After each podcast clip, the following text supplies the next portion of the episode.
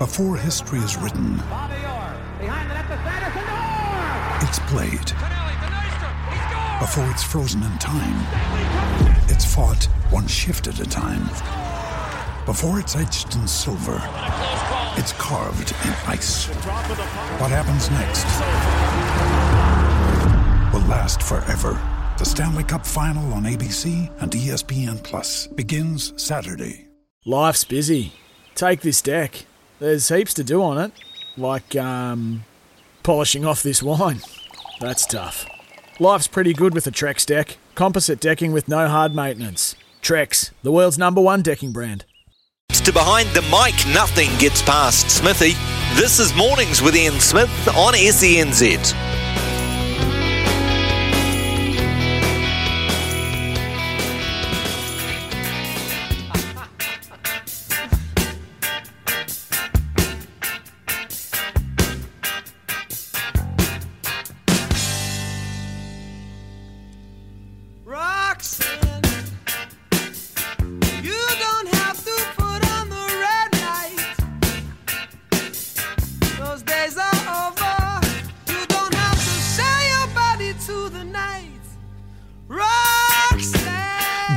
To you, it's nine oh four on Friday the fourteenth of October twenty twenty-two. Sting and the Police and Roxanne, but that just on the back of news that Sting is coming to New Zealand next year for two concerts. Quite happy about that one too.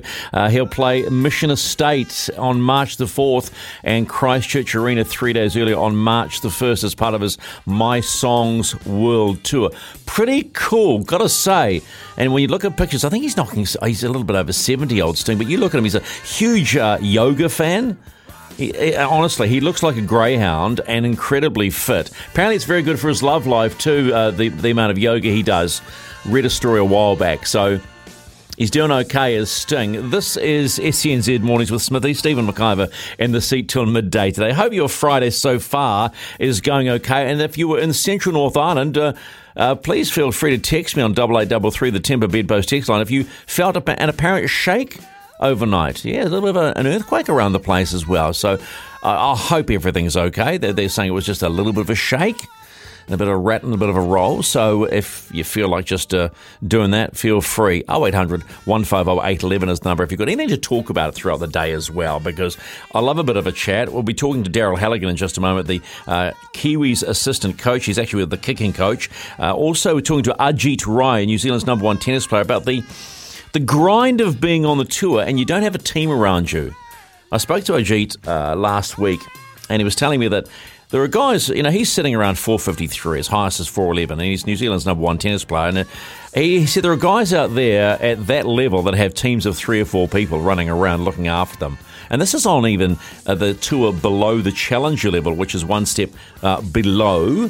below the A T P tour. So there is a lot going on. The the panel this morning has, uh, from the Waikato, Aaron Gorlin, Sky Television's Christina Eddy, lots to talk about there, as there will be with my good mate Mulls, Andrew Mulligan, the Sky Television basketball commentator. I also have to call him out uh, for reasons you will find out after ten o'clock this morning. And after eleven, Simon Crafer, MotoGP commentator. He is a New Zealander, a very smart individual. Uh, the latest round of MotoGP, we're almost at the end of the season. Five riders in the hunt to win the overall title, and they're at Phillip Island, which, like Bathurst last weekend, has been suffering heavy rain and flooding on the circuit. But the good news is the forecast for tomorrow and race day Sunday, it should be fine. So we'll talk to Simon out of pit lane Uh, around eleven, just after eleven o'clock this morning. But I suppose we should really put our focus now for the next fifteen minutes or so on the Rugby League World Cup, which gets underway. If you want to see it, it's on Spark Sport. If you didn't know that, not many people seem to know it, but we've been talking about it, but it's there anyway. And the Kiwis face Lebanon in their first match on Monday morning at half past seven. They've got a, a reasonably comfortable run through to the quarterfinals. The crazy thing is, though, if it works out, they play Fiji in the quarterfinals, and guess what? Fiji beat them back in twenty seventeen, if you remember that. Oh, yes, we remember that. Anyway, the man we talk to right now, we go live to York, is uh, Daryl Halligan, Kiwi number six thirty-five. Chook played twenty tests, including sixty goals in that. And Chookie, uh, nice to talk to you, mate. Uh, how's progress going into the build-up for the Lebanon match? Oh, well, look, when you're in the city of York and you've been here for uh, a little bit over a week now after the the warm-up match for Tommy Luluai, then um, yeah, she's everything's on a on an up, upward uh, spiral. We uh, we head over to uh, Warrington um, and take on Lebanon. They've got a couple of players who you know will, will be of note to, to people. Mitchell Moses, of course, and Adam Dewey. So they've got a couple of names there, but um, it's a game that we're, we're expected to win. And of course, um, boys are nice and confident and training pretty well. Yeah, so on the subject of training, we know Madge is a, is a taskmaster. There were some comments suggesting he hasn't he hasn't smiled yet, but how how is he feeling about progress? You've got to know what Michael smile, uh, Michael uh, Maguire's smile looks like. It just he smiles, but you don't see his teeth. You see, so it's sort of like a different thing. Um, it's been it's been great. Um, you know, the, everyone when uh, the Tongan test was on in June, sort of couldn't wait to get everyone back together again. And so having the grand final boys um, rock up um, this week and, and added to what happened last week is um, you know taking it to another level again. Um, and the detail around training and the speed, uh, the way they execute, um, it's been fantastic. I guess a blessing in disguise is it's been really, really good weather, um, Stephen, up here. Um, we sort of had fifteen degrees today. We've got a beautiful training venue out at Harrogate, um, which is about twenty minutes out of York. Um, and it was just blue skies all day. And the last, you know, we, we had one shower um, for about half an hour in the last three days. So if, um, if the weather stays like this, we're, we're in for a treat. But we also realise that uh, things can get a bit bleak up here too. So we'll take the good stuff while we can. Mate, we, we noted that Joseph Tuppenny uh, sort of didn't finish training with a bit of a knee complaint. Is that okay? Yeah, he'll be fine. Um, it's sort of like uh, if any of the guys get a little bit of bump or a bruise and they're, and they're not really sort of sure that they can they can punch on through it, there's no no, no point sort of going hell for leather because the intensity and, and training's been been exceptionally high. Um, and that's been something that um, the coaching group have wanted to do, um, is to treat the uh, some of the training sessions a bit as, as match or above match intensity because the next, you know, the pool matches, with all due respect to the other teams, we, we should win. Um, and so therefore we need to train at a higher level than possibly what the game's going to be played at. And um, the guys have sort of bought into that really well. Interesting, Chook, that you mentioned uh, speed and execution. Are they two pillars of this campaign? Yeah, sure. Well, you see um, what won the N R L, um, and that's two, you know, um, ingredients and character traits of uh, the Penrith Panthers um, in particular um, that have won them back-to-back titles. Um, you know, base speed, sure, is one thing. Um, speed of execution and handling is another. Um, and, you know, and speed of your detail or, of being in the right position or, or getting to the right position. So there's a, there's a lot involved. Those, those words are, you know, they're, they're accountable words, um, and the guys know how um, and and when to apply them. So it's, it's been really it's been really fresh. You know what I mean? If there's a ball go down, there hasn't been too many, but there has been some. You know, you just see the guys, they just automatically pick on, go to the next level, um, and don't let that really affect them. But you can see the disappointment in it, you know what I mean? So it's a, it's a good group. Mate, how's Joey Manu's fitness? Joey's good. He's been, um, like, uh, sort of doing some sort of real basic core drills. Um, obviously, he's going to play fullback and, um, you know, high balls. And, you know, we don't really have a Matt Burton who can put floaters up to him. And especially when I try and do them, they don't only go about ten metres high. Couldn't even kick it over a ten metre swing um, board. But, um, so, but there's a couple of guys getting a little bit better at that. So he, um, he knows some of the stuff, you know, haven't played centre for most of it. And now um, shifting back into a fullback role. He's going to have some other stuff come his way. So it's actually been quite nice to work with him one-on-one with, with, um, at times at training. So, you know, retrieving balls from in goal and all the stuff that good fullbacks do. So, um, yeah, no, but he's he's good to go. How much work is Kieran Foran going to get in this campaign? Or is he there as a backup slash mentor for some of the younger players?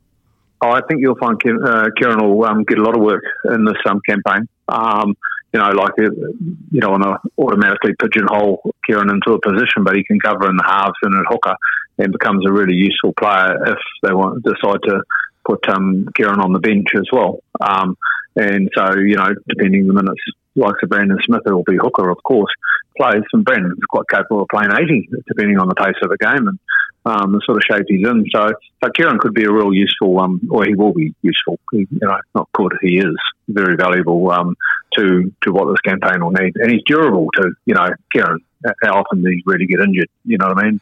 And if you just chuck him in, he just gets in and plays football anyway. So, is it is it fair to say, Kieran, when you look at him, has a bit of old old school mongrel about him, and and an, and a resilience that a lot of young players can learn from? Um, for sure. I mean, um, one of Kieran's greatest strengths, you know, is, is that he doesn't mind getting sat on his ass at the, at, at the contact line. So he takes, always takes the ball to the line, and, and ninety percent of the time ends up on the deck, whether he's still got the ball in his hand or whether, whether he's offloaded it. So he doesn't mind taking it all the way there. Um, and other people, you know, don't enjoy that, but Kieran certainly doesn't worry him. So, um, and on top of that, he, he has a skill set um, suited around that as well. So, Um, yeah, I mean, he's, um, you know, he's getting on a little bit now, but you want to see how, how energised he is by this group, you know what I mean? So, um, yeah, he's, he's enjoying himself, Kieran. And, and, we, and when you look at this group, I don't think I've seen that many good players battling for spots in a Kiwis team. Yeah, for sure. I, I agree with that. Even in the back row there, you know, with um, Ice Pupley, um, uh, Britt Nakora, you know, um, Kenny as well. So, you know, there's only two back rows they, they can pick, and, and then the bigger guys up front beside, you know, Isaac Liu, and then even Joseph Tarpanu, who plays in the middle, and Jared's not even available at the moment, Nelson and Jesse. So, I mean, at the moment, it, it looks fantastic because everyone's pretty much fit and, and chomping at the bit, you know what I mean? And and uh, us swingers don't really want, want to even run the ball at training, you know what I mean? So, cause it's on your backside of, and, and it hurts. But um, um but, but yeah, it, it is, you know. But it's only early, um, and you know it'll be good to get a start um, against Lebanon, and then um, see where we go from there. How important is it to make a statement in every match? Because let's be fair, you've already mentioned that, you know, that most of these pool games you should win, but you need to make a statement, yeah, because you potentially face Fiji in the quarterfinals and then a semi-final against Australia.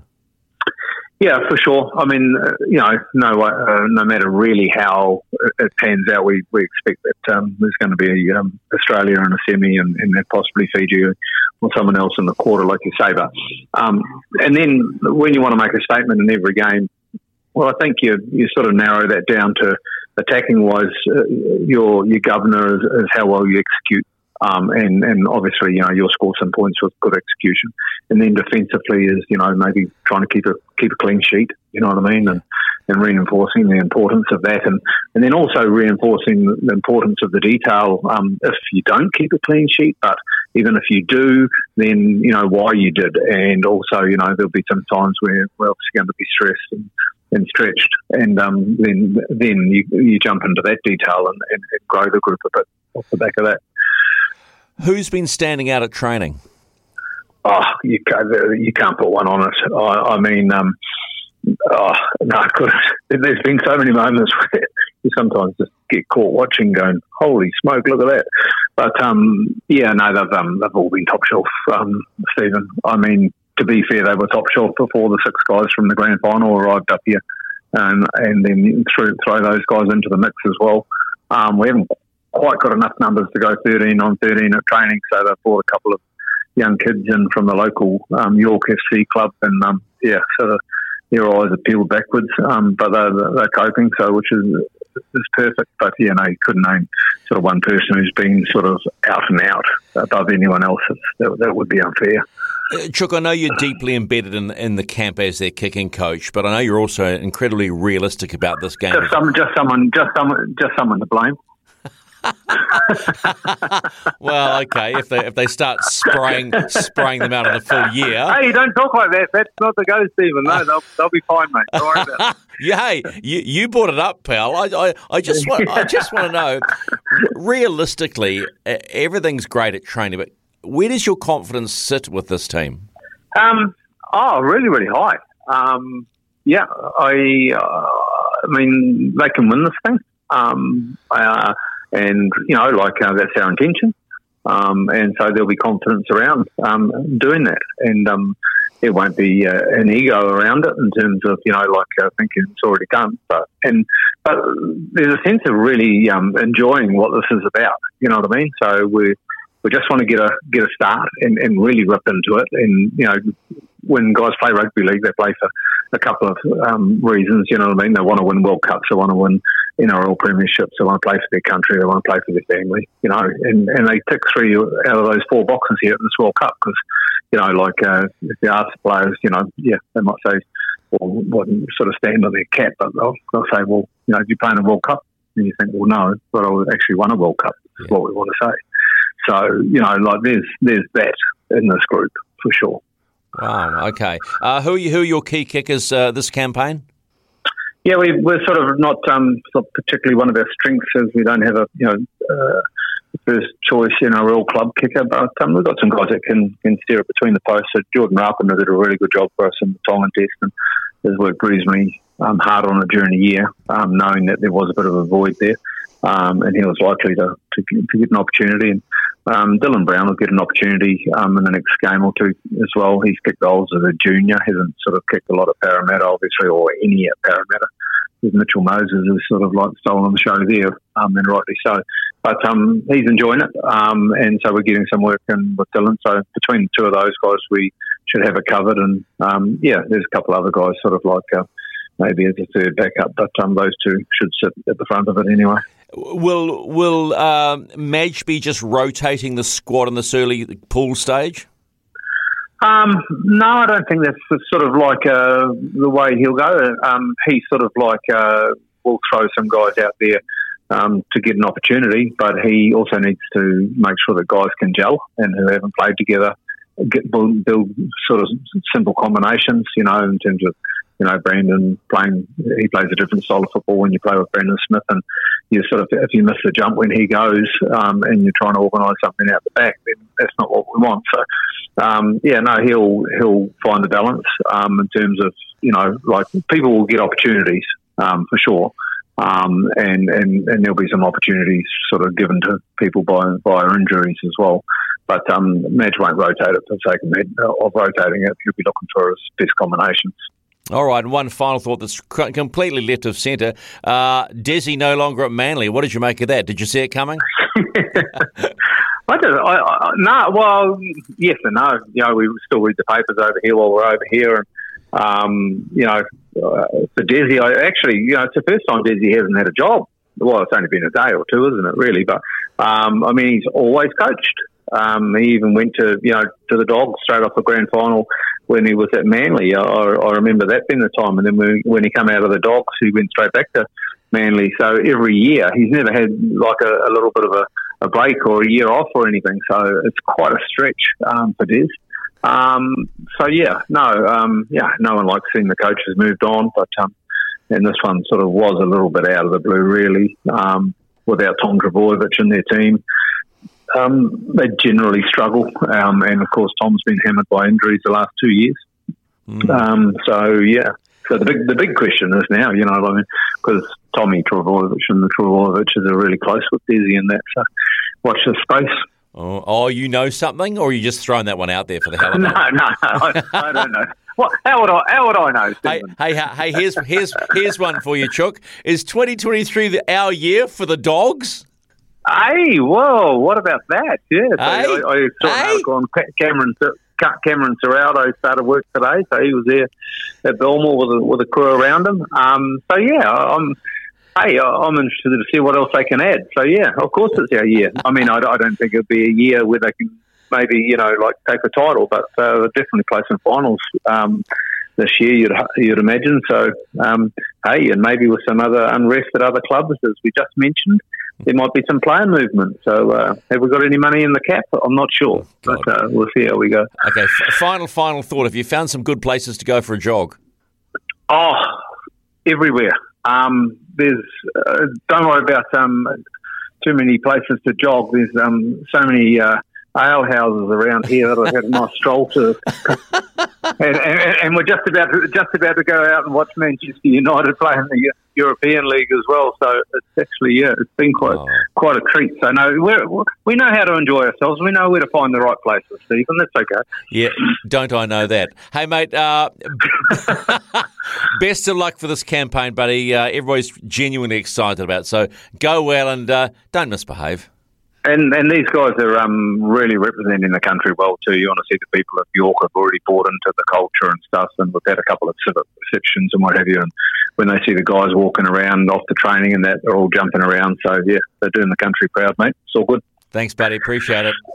Okay, cheers, pal. Daryl Halligan, kicking coach for the Kiwis. Uh, that match, seven thirty on Monday morning on Spark Sport against Lebanon. Uh, they're playing at Warrington. I've actually been and called a game at Warrington. Uh, not my favourite place to go. He had to call literally up on the rafters of one of the grandstands. But uh, the one thing he is right about, people in the north, they love their footy. Now, if you have some thoughts on the Kiwis, a question for you. How far do you think the Kiwis will go in the Rugby League World Cup, and why? Uh, oh eight hundred, one five oh eight eleven. That's oh eight hundred, one five oh eight eleven. Or feel free to text on the Temper Bedpost text line. That's double eight double three. But I'd, I'd love to know what you really think about this Kiwis. You you heard you know us talk about the fact that this is it is a team of riches. Maybe a little light out wide, but they have got plenty of grunt up front, as the saying goes. And if you you lay your platform down anywhere in rugby league, makes things a whole lot easier. And the interesting thing he said right at the beginning of the chat was about speed, speed and execution. So get on the blow if you want, oh eight hundred, one five oh eight eleven. That's oh eight hundred, one five oh eight eleven, or the Temper Bedpost text line on double eight double three. How far can the Kiwis go? Tell me what your reasons are and how far do they go? Summer or winter, he's the voice of sport in Aotearoa. This is Mornings with Ian Smith on S E N Z. nine twenty-nine, time to go to the phone lines. Brenton in Auckland's got some thoughts. Hey, mate, how are you? Good, mate. Yourself? Yeah, I'm all right. What's on your mind? Oh, the Kiwis are good. They got a great team. My only little concern was probably that kicker. Like, um, as Halligan's saying, there's only Rapana or um, Dylan Brown. Yeah. Like, so those two points could be valuable in the end of the in the in the in the knockout stage and the um, semis or something. Like you, you score three tries or two tries, you get twelve points if you got a good kicker. You know, if you, and we could score three, we could score more tries than them, and then uh, miss a couple of kicks, and then it could be the end of the thing. You know, Brenton, you make complete sense. You want to go in with someone like, well, if you had a chook there, right, who would would kick them from anywhere, and you knew you you knew you were yeah. gar- you were guaranteed a six. But just briefly, when you look at the side, does it give you a lot of confidence though? Yeah, yeah, yeah. Great forward pack. Great forward pack. Just uh, uh, centres could be a bit iffy, those Canberra guys, but I don't know. They, the Canberra they guys are iffy. Come on, mate. The Canberra guys aren't iffy. They'll be leading the way. Come on. Hey, what, hang on. Ob- obviously, Panthers, obviously, you're not a Raiders fan. You're not a Raiders fan, are you? Yeah, the Panthers, brother. Panthers all day. Oh, well, you better. All right. Well, let's let's see. All right. Hey, thanks for calling. What are you? Are you going to be watching that game Monday morning? Uh, I'll be working, but so hopefully just listen to it. Oh, Kempi will um, update it. Good man. Appreciate the call, man. That's Brenton on oh eight hundred, one five oh eight eleven. Have you got some thoughts about the Kiwi side going forward? Uh, the Temper Bedpost text line as well as double eight double three. It's nine thirty-one. The countdown to the Australian Open is on. It's time to talk tennis with Smithy. Game, set, match. Experience the best of the Australian Open and the best of Melbourne with A O Travel. Visit oz open travel dot com. nine thirty-three. Every time I hear talk about a, a, a major, we have this argument. Do you call it a Grand Slam or do you call it a major? Well, clinically, you should call it a major because a Grand Slam is winning all four majors in a single year. So it's a major, not a Grand Slam. It's a Grand Slam event. You could get away with it.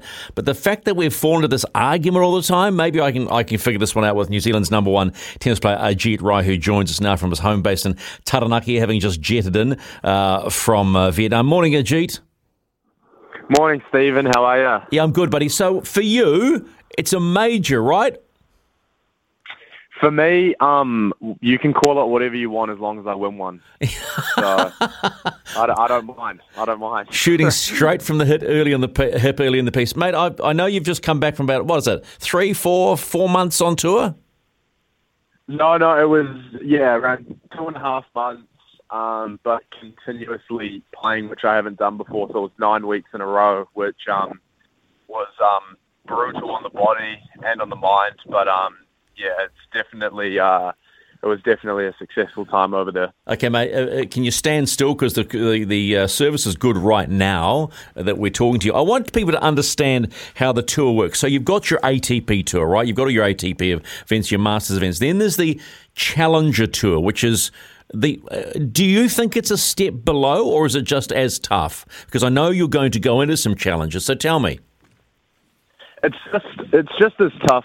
Um, really, I, I just think it's about uh, the points. At Challengers, you've just got more points up for grabs, so everyone is more inclined to go to those events, but they're just so tough to get into. So uh, you have the likes of the first Challenger I went to. There was Fernando Verdasco there, um, who's you know played semis at Aussie Open, and you've had Dennis Isterman. There's a bunch of guys. The first training I had, I was training next to Uh, a guy called Igor Donskoy uh, and Isterman, and I was talking to one of my mates, and I was like, oh yeah, who are these guys? And he's like, yeah, well, two years ago, this guy beat Djokovic at Australian Open, and the other one beat Federer in the same year. So you have um, pretty strong caliber of players that I hadn't been up against before, and it was just such a exciting feeling being around them and seeing what they do um, day in, day out, and the difference um, between the level of futures and challenges.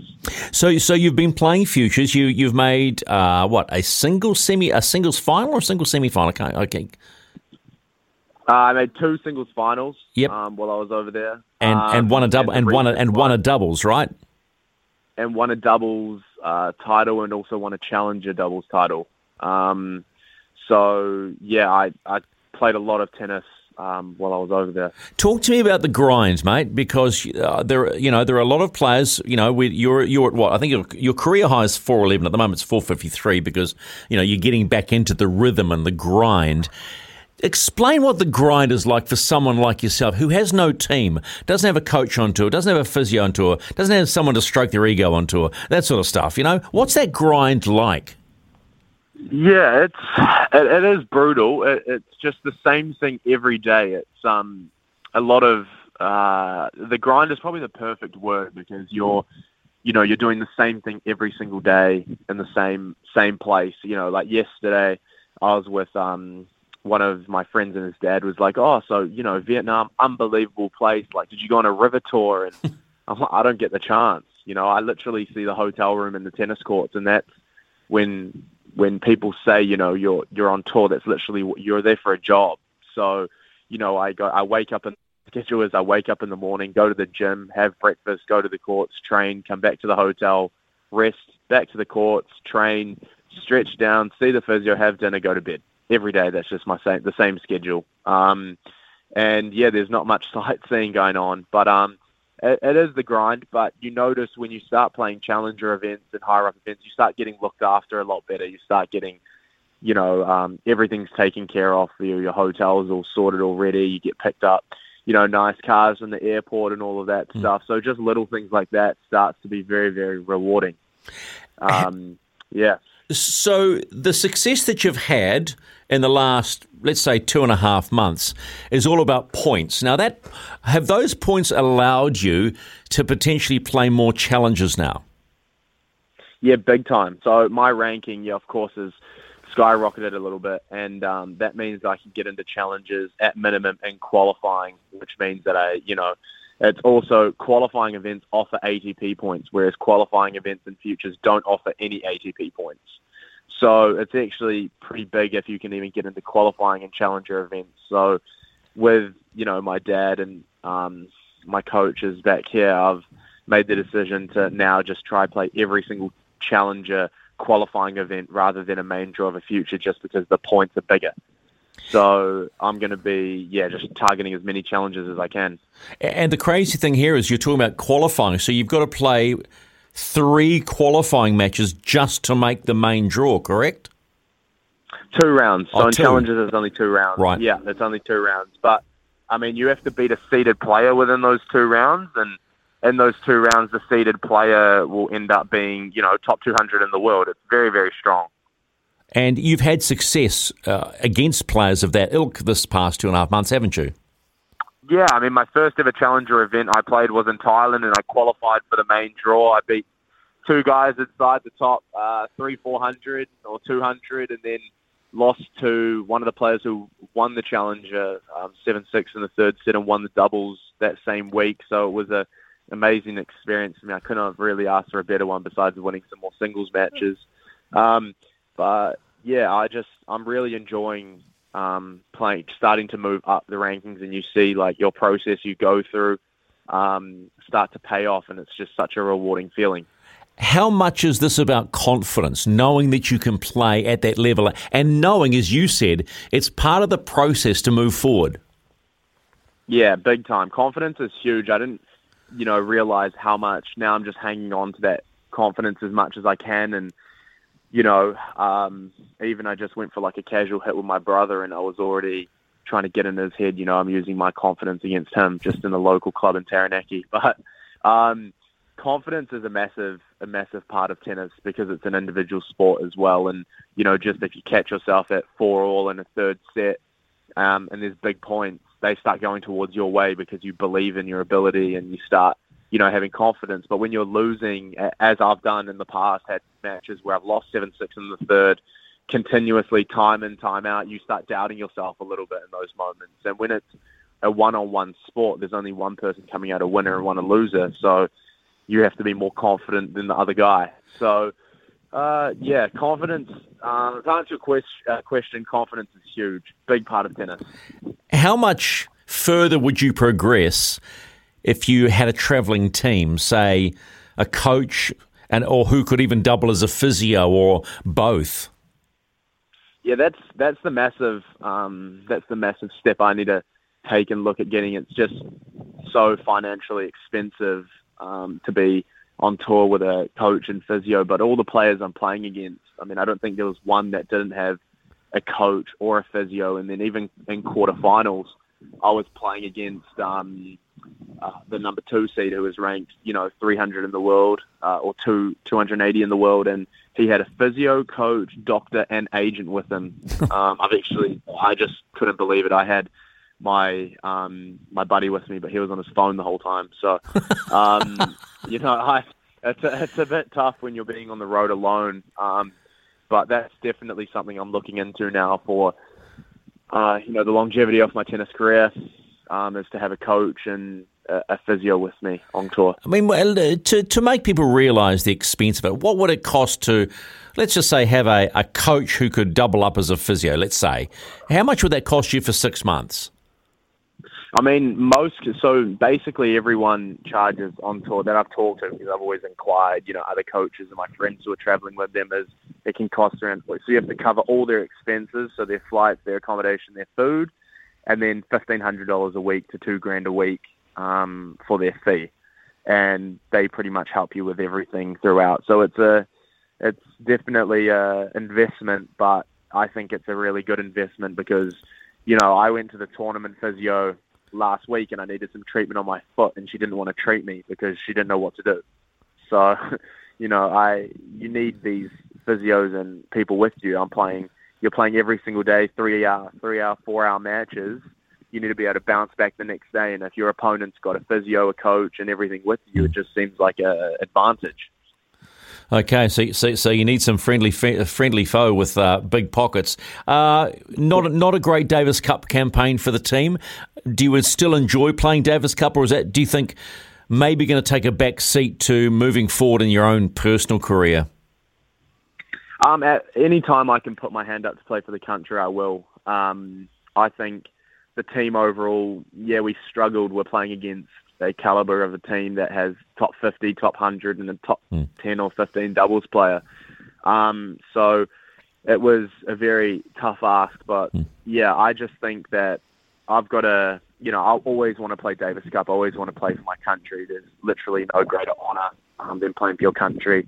Um, so yeah, I think the next tie is in February, and I'm just going to be, um, yeah, I'll just keep my ranking increasing and put my hand up, and if I get selected, I get selected, and if I don't, I'll just keep playing on the tour and keep, you know, so, trying to get my ranking to climb. So Ajit, as New Zealand's number one male tennis player, is there talk of getting a wild card to the A S B Classic in January?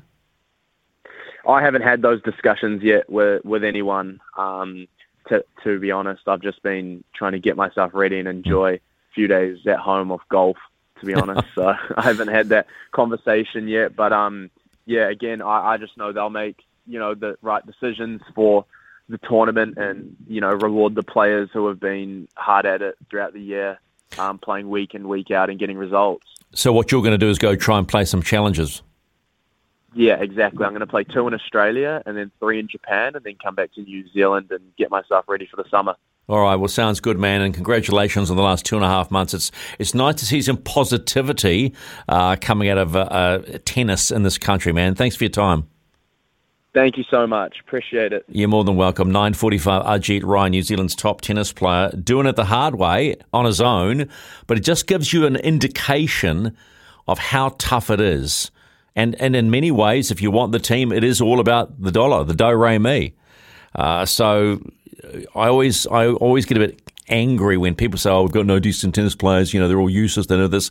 But when you understand what they're trying to go through, it just gives you a window into what a grind it really is. nine forty-five, oh eight hundred, one five oh eight one one. If you've got any thoughts about the discussion I've just had with Ajit Rai or about the Kiwis. Actually, what do you think of this ridiculous idea Uh, that the Kangaroos and their numbering system, it was agreed to, and Mal Meninga's not happy. So, for instance, there's there's, there's thirteen debutants on tour for the Kangaroos, right?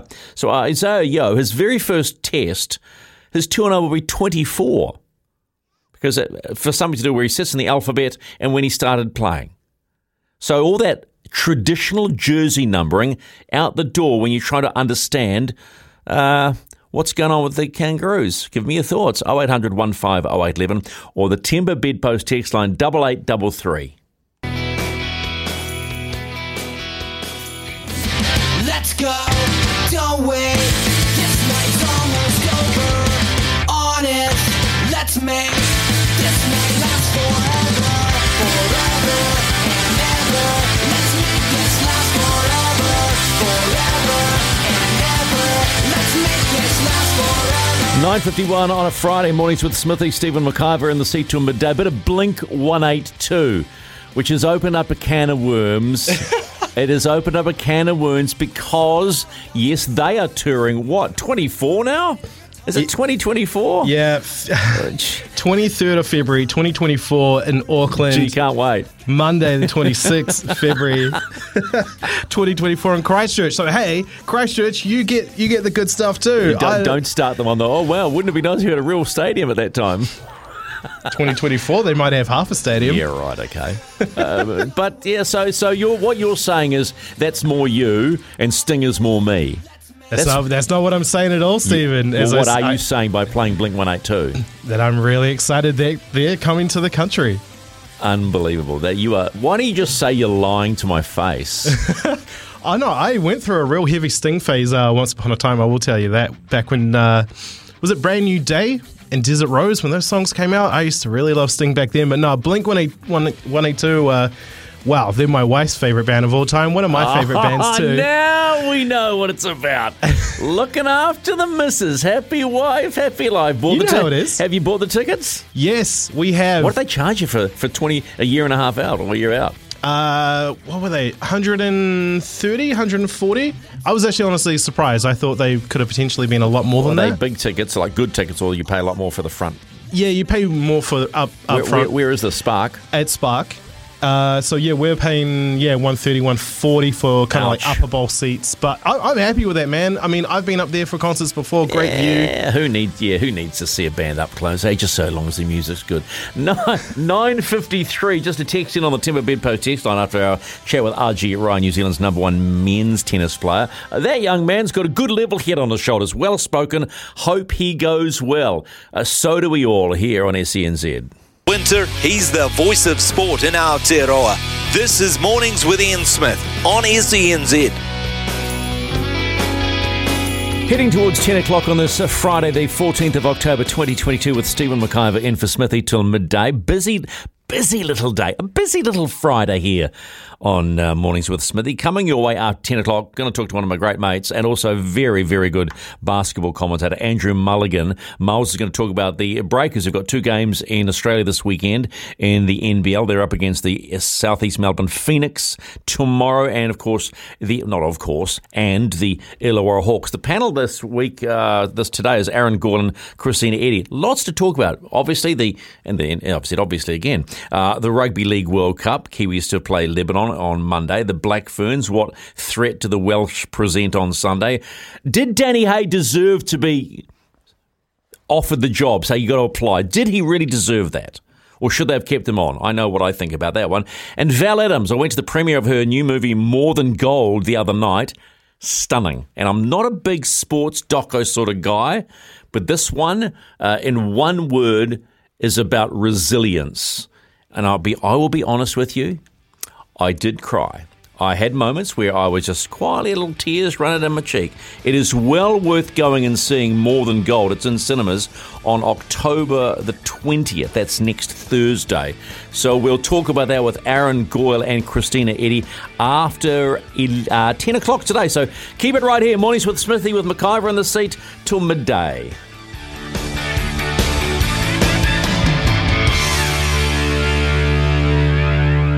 Behind the mic, nothing gets past Smithy. This is Mornings with Ian Smith on S E N Z. I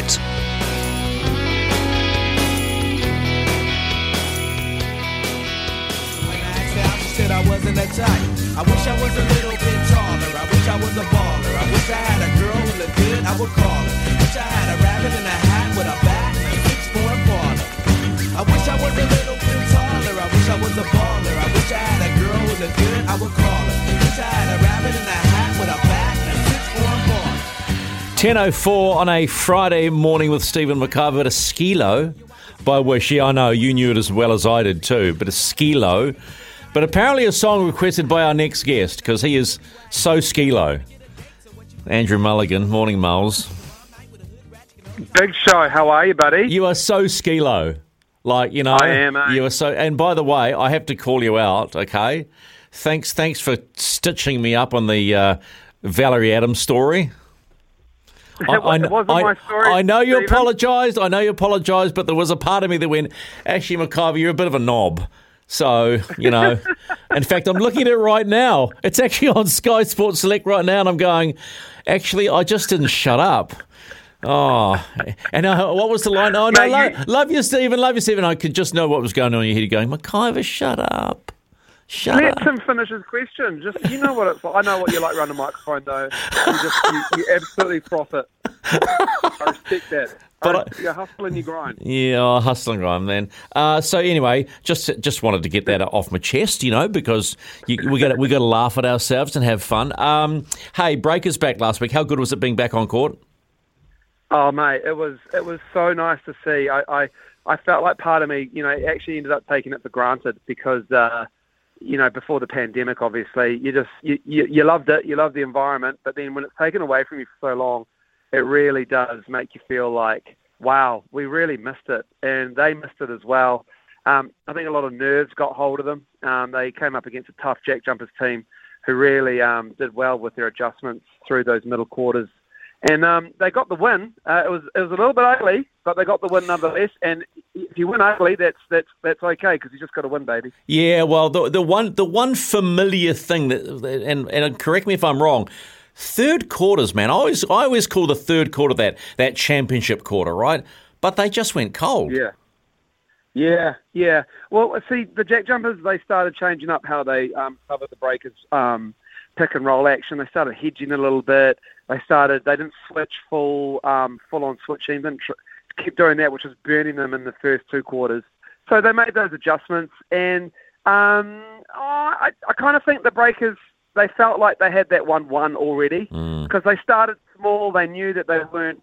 Um, they weren't going to be that big coming into the game. The Jack Jumpers. They didn't have their big Aussie Will Magnay, who um, controls the paint really well. And I kind of felt like. There was so much going on in the lead-ups, their first home game, proper home game, uh, coming into that week, and then they just sort of, you know, I think they seized up a little bit, but they managed to get the job done. Isaiah Leafa came on in the fourth, fourth quarter, got some free throws, force the issue, which was good to see. So I interviewed Barry Brown Junior Barry Brown! Ow! Sorry, Barry Brown Junior uh, a couple of weeks ago. Is he the goods man, or is it too early to tell? I think that, that Barry Brown, once he finds uh, his feet, it's really hard for imports to find their feet, especially import bigs. He's obviously not an import big. Mm. But import bigs get absolutely punished by the league and the referees. It's not... It's it's a subconscious bias. I think they have to adjust to the physicality of the Aussie N B L. They're not going to get calls that they might have expected to get in the G League mm. or if they've come from other parts um, of Europe. But Barry Brown being a guard, um, I think he's just got to find his teammates uh, and find out what their idiosyncrasies are.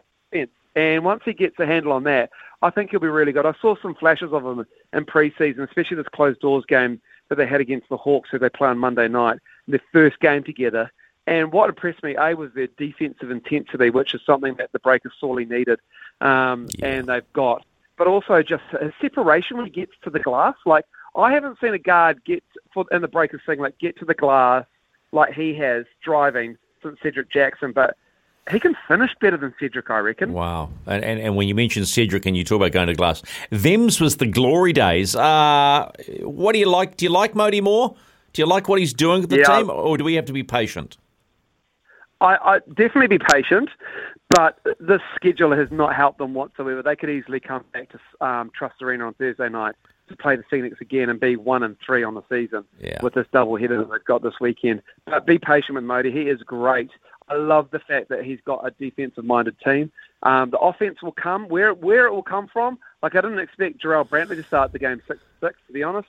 So uh, if someone can step up and help out like a Rob Lowe with a pick-and-pop game and start getting to work in the post if they need it.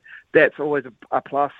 Those guards are great. Will McDowell-White had a real quiet game. That was a little bit concerning that Will McDowell-White had a quiet game on Friday night against the Jack Jumpers. So, yeah, they just need to get their offense flowing a little bit, and if teams take them out of that, they may struggle to win games on the road if they can't get the, um, the ball in the hoop. How much of it comes out of having lack of bigs, like real bigs? It's not a big team. Yeah. Yeah, they, look, there are some real bigs in this in this league now. Aaron Baines for Brisbane. But Brisbane are in trouble as well. Aaron Baines has been, been pretty good. But you've got to have a team that is settled and believes in what their offense that they're running as much as it helps having bigs. And, like, Derek Pardon, he may not be, like, over six ten, but he's got long arms. He's got big wingspan. Jarrell Brantley's thick, like double C thick. Like, you just watch him bang. Take smaller um, opponents down into the block and just dominate like they did against Tasmania. So well, they might not necessarily have the height, but they've got the defensive intensity. And I think if they've got all the players on the same page, then that's key. Well, you like a bit of mongrel then, eh? That's what you that's what you say. You can you can you can sort of make up for the lack of height by just being a little tougher. Yeah, just just being long, just just being long and being able to have that ability to create a little bit of hustle, a little bit of grind, um, and, and force, what they did do real well is force Tasmania into some shot clock, um, you know, yeah. uh, like burning the clock down really hard.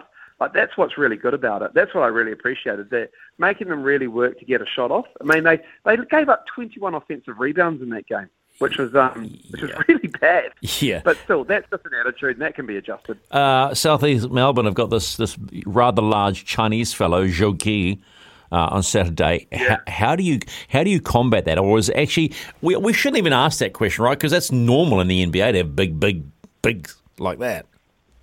Well, you see, they started small against Tasmania, and I imagine that they're going to make him run up and down. And if they can crash yeah. the glass, which I imagine that would be would have been a focus. And they can easily keep a guy like Zhou Qi off the glass really well. I don't know um, what he can do in the post against them, but it's going to be a bit of a dogfight in there. I'm looking forward to seeing how they combat that, but the pace of the game may just come at a cost for the Phoenix if they decide to go big. I was just looking at the, um, I was looking at the who's hot right now. Kings and Wildcats, like hot, hot. Yeah. I mean, I was looking at just the numbers on the on the Australian tab. Like the Kings are unbeaten at one dollar fourteen against the Taipans this week, and the Wildcats are up against Melbourne United, and they're, and they're unbeaten. They're sitting at one dollar thirty-one. What's going on at the Kings first up? Uh, first and foremost, they have kept most of their core. Uh, and, and when I say core, it's really hard to keep an import uh, in a team long enough in the season. And that's the key to the Perth Wildcats with Bryce Cotton. But the Kings, Chase Buford's a really good coach. They're obviously the reigning champs. Xavier Cooks is a phenomenal athlete. Um, he just had a massive poster dunk against Isaac Humphreys against United. Like, just the Kings just have the buy-in with what the coach is doing. They have the moxie that comes with being a Sydney team, and they are the reigning champs. And all those things have come together for them as well. Uh, the Perth Wildcats playing in Perth and, and R A C Arena when there's thirteen thousand fans yeah. is something that is um, is really difficult to win uh, in that arena. So, and Bryce Cotton uh, is really, really good. They've got a couple of really nice additions alongside him as well. So I just feel as though, like, those two teams, they're the ones to watch. What is happening with United will be will be interesting to see, because they need just a little bit of a spark. They've got some really good role players, but they're quite old. And I mean that with all due respect. Like, Chris Golding, he's great, but he's coming into his mid-thirties. They've got, you know, um, uh, they've got a couple of Aussie veterans in there as well. And I just don't know if they've got, like, the athleticism. I mean, sure, they've got Rathan Mays, who was at the Phoenix as well, but if they just need, they need a spark. They need someone pushing their button the whole time. Moles, you know, as soon as you say, with I say this respect, you actually are calling them old. You know that, eh? Yeah, yeah, yeah, yeah. I know. Yeah. I know. But they, but they can't play heavy minutes, Stephen, not like you and I. uh, is it, once again, you have a crack at my weight. Heavy minutes. Yeah, very nice. Thanks for that. Uh, hey, I'm uh, in a glass house, man. I'm throwing stones. Well, you're working out, aren't you? You still working out? Like, always working out, man. Always. I got back to the gym for the first time in like three weeks. Hit, hit some pads and some bags yesterday. Felt good. Back's a bit sore, but it, it is what it is. Hey, the Hawks, mm, a little banged up. Lost their point guard, Justin Robinson injury. How how can the Breakers take advantage of that in their, on the second game of the doubleheader? Yeah, a doubleheader Monday night going to Illawarra. That's that's tough. I look at Tyler Harvey as the um as the as the guy who drives that team. He, he, he's only he's only got the greatest left hand I've ever seen in this league, and uh, in, in recent memory, um, because I I didn't watch a lot of the N B L in the seventies and eighties. But Tyler Harvey is an absolute weapon, and they they they played them, I think, three times now. I think they played them in the closed doors game at Trust Arena. They played them um, in Franklin, where it went to overtime, and then I think they also played them at the Blitz. But, you know, it's they know this team, and they they there was a lot of jawing at each other in that closed doors game at Trust Arena. They, they had a lot to say to each other, and they blew them out, the Breakers. Mm.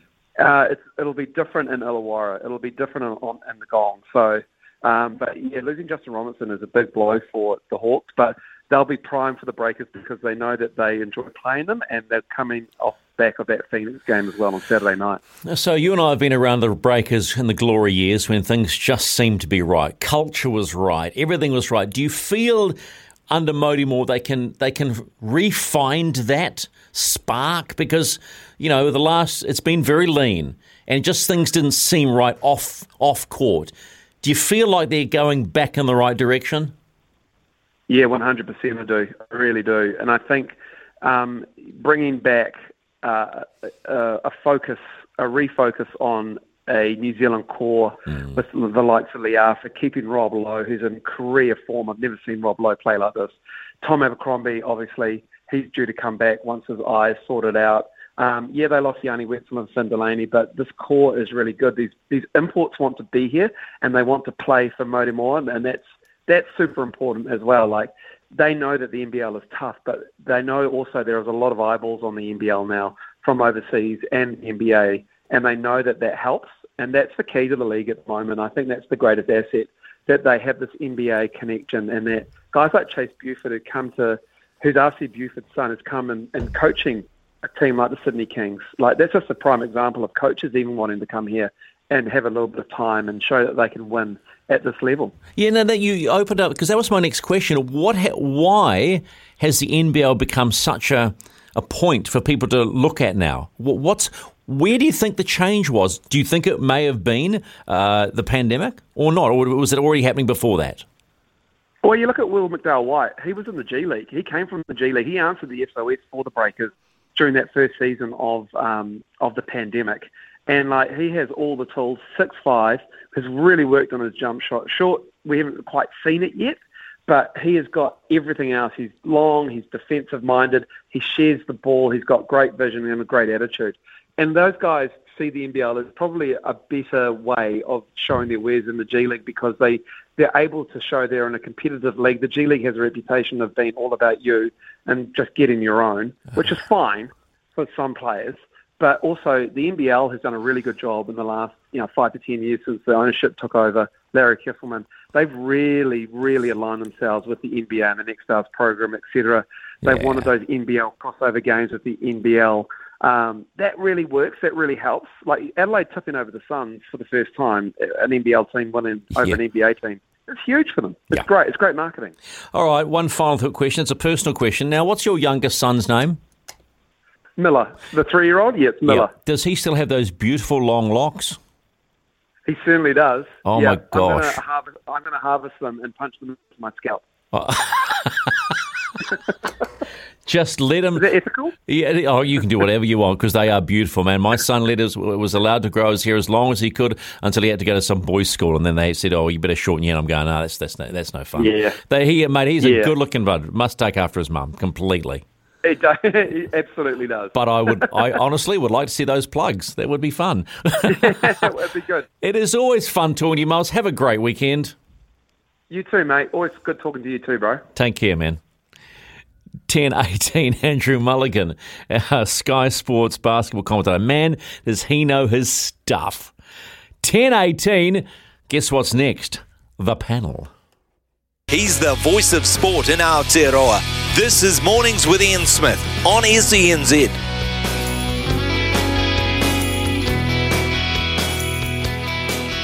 Big talk, big opinions, the panel.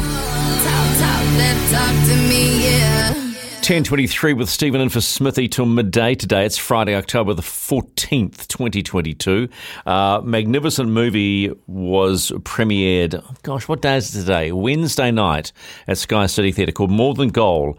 Gold, More Than Gold. More Than Gold. Uh, part of the Valerie Adams story on her road to her Olympics. Uh, Christina Eddy from Sky Sport joins me right now. She was there working and also flashing, looking flash at the uh, Olympic Gala last night.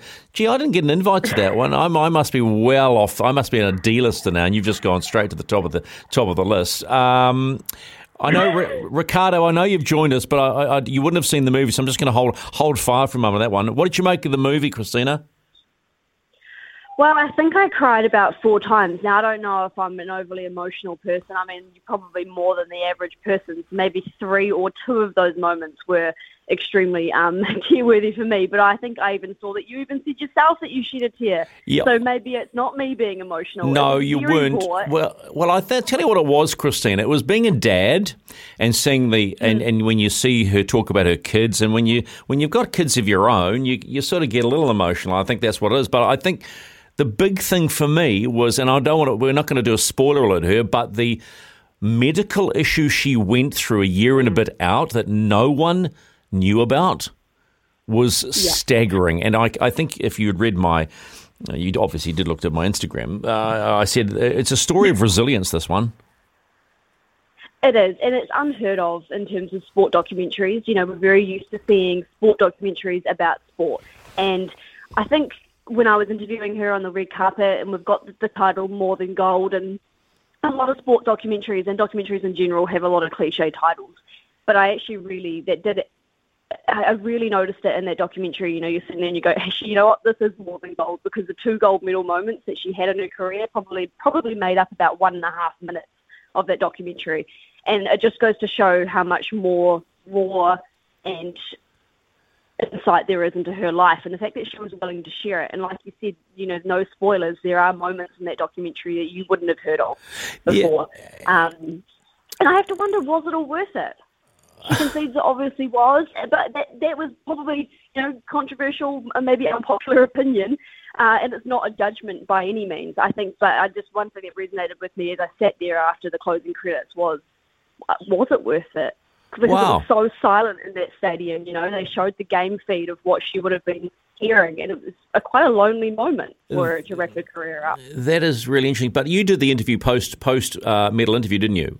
Am I, am I right? It's where she held the... No, she, no, no, I was supposed to be, but I didn't, yeah. Oh, okay, sorry. I was just going to give you big ups there. Uh, well, no. But yeah, re- no, reg- I can't say But regardless that, I think it was worth it because she knew, and I think it was made quite clear with her new coach, Dale Stevens, she knew straight away that gold was really out of her reach at thirty-six. Mm. So she went in with the mindset that anything... Even and, and I think she stated, this is the spoiler, that in in the in the build up, if she it would be a success if she medalled, and which she did. I just mm. uh, the hum, her humbleness still stags me. Ricardo Ball joins us right now. I mean, when you look at Valerie, what impression do you get of her now? Well, I, I haven't seen the documentary, yeah, I understand. Stephen, so I, yeah, um, so yeah, kind of a, a little bit um, hard to say, really, but. I mean, she's always been a champion, and I, I don't think that ever goes away. And, um, you know, the way that she's conducted herself since her career finished, and even in, in between when, you know, she, she did have some downtime around the um, uh, around having her, her family and things, I, I think you can only admire what she's been able to do in terms of the way, uh, as an athlete, she's managed to bounce back after after all of that, and then after those medical issues as well. What does it say about New Zealanders? And I'll ask this, and you can just give me a brief answer. What does it say about New Zealanders that we can get so wound up about someone that throws a metal ball? I mean, let's let's be blunt. It's not the popular sport, right, Christina? It's not, but I don't think people resonate with the sport. I think resonate people resonate with people, and they resonate with character and something that they can relate to, and whether that's they can relate to her in life or in sport or in personality or in any of those things. I think that that's what connects people. It's people to the athlete. It's not people to the sport. So it doesn't actually matter what you do. Um, and also, I'd just like to clarify quickly, um, what I mean by was it worth it is that I think when she set out on that journey to get that medal, yeah. she, in hindsight, she wouldn't have known all the things that she was going to be faced with on that journey. Oh, no. And I think, yeah. you know, when you sit there at the end and you look at it, you go, yeah, it's not necessarily that was that moment worth it. It's just meant, wow, what a journey. Like if she'd known, if someone said to her at the start, that's what's going to hit you in this entire process, I wonder if she would have done it. I will, st- I will still agree with you and say it was worth it. Ricardo, the whole idea of, you know, New Zealanders and the metal ball. Yeah, I think I, I think New Zealanders love a great story, and, and they love a um, they love a winner. And as you know, Christina said there, it's about the it's about the person, it's about their journey. I think you know, I mean, you could make the same argument as uh, uh, about kayaking. You know, um, because Lisa Carrington. If we didn't have Lisa Carrington, would we care about kayaking? Would it get the news coverage it does? Probably not. But it's another great story, another great athlete. Uh, and somebody who we can follow and, and, and feel good about and, and get behind as a nation. Good answers, you two. You boys, you two are on fire today. All right, it's ten thirty. Stick around. We're going to talk uh, one of Ricardo's faves in a moment, footy. And did Danny Hay deserve to go? Stay with us. This is the panel on S E N Z. Sky Sport and our very own Rick Dog, Ricardo. Let's talk about Danny Hay. Did Danny Hay deserve the treatment that he was given by saying you must reapply for the job after the independent report, Ricardo? I don't think so, no. And I, I think most people who know anything about football will look at what Danny Hay's done with that team off the back of Anthony Hudson and go, there are so many places uh, and so many ways you can talk about how that team have improved, uh, the, the talent that's been brought through as well, the type of football they're playing.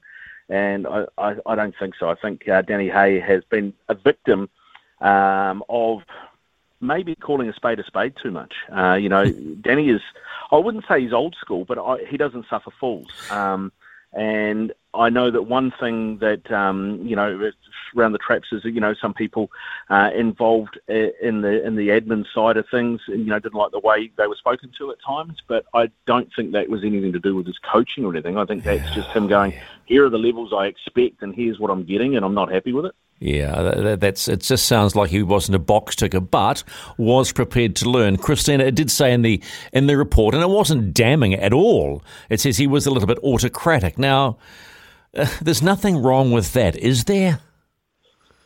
It's a common story in New Zealand sport, isn't it? There's a well, it's a common sort of debate about how far is too far, and I guess it depends on the organisation you're talking to, but is it just one of those instances of passing the blame in a situation where they're kind of stuck between a bit of a rock and a hard place in terms of football in New Zealand at the moment and getting players to give us a decent amount of time? You know, the age-old thing that's always been an issue in football. Um, I mean, as they look to, you know, qualify for the next World Cup after one that hasn't even happened yet, I guess, yeah, they look to pass the blame, but I think it's it's a real shame because if you speak to any of the top players recently after their tour uh, yeah. against, well, after their friends against Australia, they all speak very highly of them. So, yeah, you know. that, yeah, no, no, I get, I get it completely. And Ricardo, when you think about it, you know, if you were playing a lot of internationals a year and you were probably should have beaten Costa Rica. And maybe they should have been Costa Rica. You can understand them saying, uh, maybe we're having a rethink about this. But with the fact that they don't play a lot of games, and now with the next World Cup going to forty-eight, they're basically pretty much guaranteed a spot in the World Cup. I just I just think it's sh- short-sighted. Yeah, I think it's incredibly short-sighted. And I also think, who are you going to get next? Well, Des I Buckingham, I hear. Hay- I'm hearing Des Buckingham. He they, he was the one, apparently, that uh, you know uh, gave them a very good Ollie White's team, which they did very well at the Olympics, and was it was Danny or Des the first time around. I'm My sources are saying he's a shoo-in. Well, it'd be interesting if he does come back, because I, I wondered whether or not it'd be once bitten, twice shy for Des, to be honest, uh, with New Zealand football. Um, but yeah, you're right. I mean, if it is Des, then maybe that's not so bad. But I do, I do wonder, and I do also wonder how many players uh, will retire off the back of this, because I think a lot of them really bought into the way Danny did things. Um, you know, I think Tommy Smith will probably go. Uh, I would say that's just about a definite. Uh, I wouldn't be surprised if Chris Wood goes, you know what, sold this, I'm thirty, I'm mm-hmm. at Newcastle United, I'm not the number one striker, I need to concentrate on that. Um, so it's going to be interesting to see what the fallout from this is. But the other thing about an autocratic coach, uh, Stephen, is, you know, I mean, you can have a coaching panel and you can do things by committee, but at the end of the day, if you're not successful, who gets fired? It's not the committee, is it? It's the coach. So surely he has to be the one making the call. Completely. Someone's got to make a call. We've got to stop doing all this by committee bollocks. It's I'm t- I'm tired of it. And I and I and I, I think it's a, a huge mistake. But as you say about Tommy Smith and maybe Chris Wood, uh, that will be another thing for New Zealand football to say, well, okay, they they needed to go anyway. You know, they, they'll they'll frame it whatever way they want. It will be something to unfold. I don't think we've heard the last of this one. Christina, the Black Ferns, so they start with a win. So do the Welsh. They're at Waitakere uh, this Sunday. Uh, do the Welsh present a stern test for the Black Ferns? They're actually a little bit of a largely unknown to the Black Ferns, aren't they? They only really know them at World Cup level. And, I mean, the Black Ferns have a four, still a four nil win record over them, but they'll be coming out feisty and they know that they're playing in New Zealand against the Black Ferns. And no doubt there'll be, hopefully, what is another absolutely cracker crowd, which is amazing to see uh, for this World Cup as well. So, I mean, in front of that, who knows what they're going to bring? But I think, like I said, a bit of a large unknown. Um, and I don't think the Black Ferns were overly convincing. Sure, they came back and had a, a mighty win over, over over Australia, but they had their moment. Yes, uh, Professor Smith will want a better start out of them, Ricardo. But uh, I'm going to pick up on, on what Christina said. A cracker crowd to start a tournament, but we'll see the true value of this cup of this in the in the ensuing rounds, won't we? Yeah, exactly. I mean, uh, I, I think it'll be bookended by good crowds. First day and probably final. It's be interesting to see what happens in between. And as you said, uh, Wales, we might not know too much, but we can look at what happened uh, just before the tournament started. England and Wales played a, uh, a warm-up game, if you like, and England won that fifty-eight five over the Welsh. So if we want to put a marker down to how much have the Black Ferns improved with Wayne Smith at the helm, then let's look at that game and let's look at what uh, the Black Ferns can do against this Welsh team. It'll be interesting too because it's our first real go against the Northern Hemisphere style team who will be more physical up front, and I know that we've changed the way we look to play. It's a more athletic game. It's a more spread the ball game. Speed, uh, but yeah. You've still got to win the front foot ball uh, in the first place to allow yourself to do that. So that's going to be a real challenge for the Black Ferns. I'm interested to see how that goes. Well, if anyone can conjure a miracle and win a World Cup Cup uh, after a pretty average, you know, warm-up, uh, I'm reckoning that the Professor c- can do it. Okay, team, just one final thought. Kiwis, uh, Christina, up against Lebanon, start of the World Cup campaign. They're playing at Newcastle. Do they go all the way or do they fall over in a semi against the Aussies? With this World Cup and what seems to be World Cup season has gotten somewhat under the radar, but it's yep. very, very nice. Obviously, that, outside of um, the N R L this season, you know, they can really have a good crack at it. Michael Maguire is obviously going to be out to, you know, give it a good run as well after what's happened with the West Tigers. And I think, yeah, I mean, this four-pack looks great. And oh, there's yeah. a lot of really good names in there. They look solid. So I'm really excited to see what they bring to this World Cup. And I don't see why they couldn't, you know, gel in this moment and, and hopefully take it all the way. Although, do I actually truly believe they could? I'm, I don't yet. You'd have to convince me of it. Um, but, you know, I'll, I'll listen to you convince me of it. Treading, treading on treading on dangerous ground, girlfriend. Uh, Rick, what do you what do you think? Yeah, and no, I, I, I like this Kiwi squad. I think it's probably the strongest squad that we've ever been able to put together. And, you know, if you look at it, uh, I think we were talking with Tony Kemp this morning on breakfast, you know, and he said if they put their strongest thirteen out, uh, all all thirteen, all starting players will have played semi-final football in the N R L this season. I don't think that's ever happened before. We've got great halves. We've got a massive forward pack, probably the best forward pack in the comp.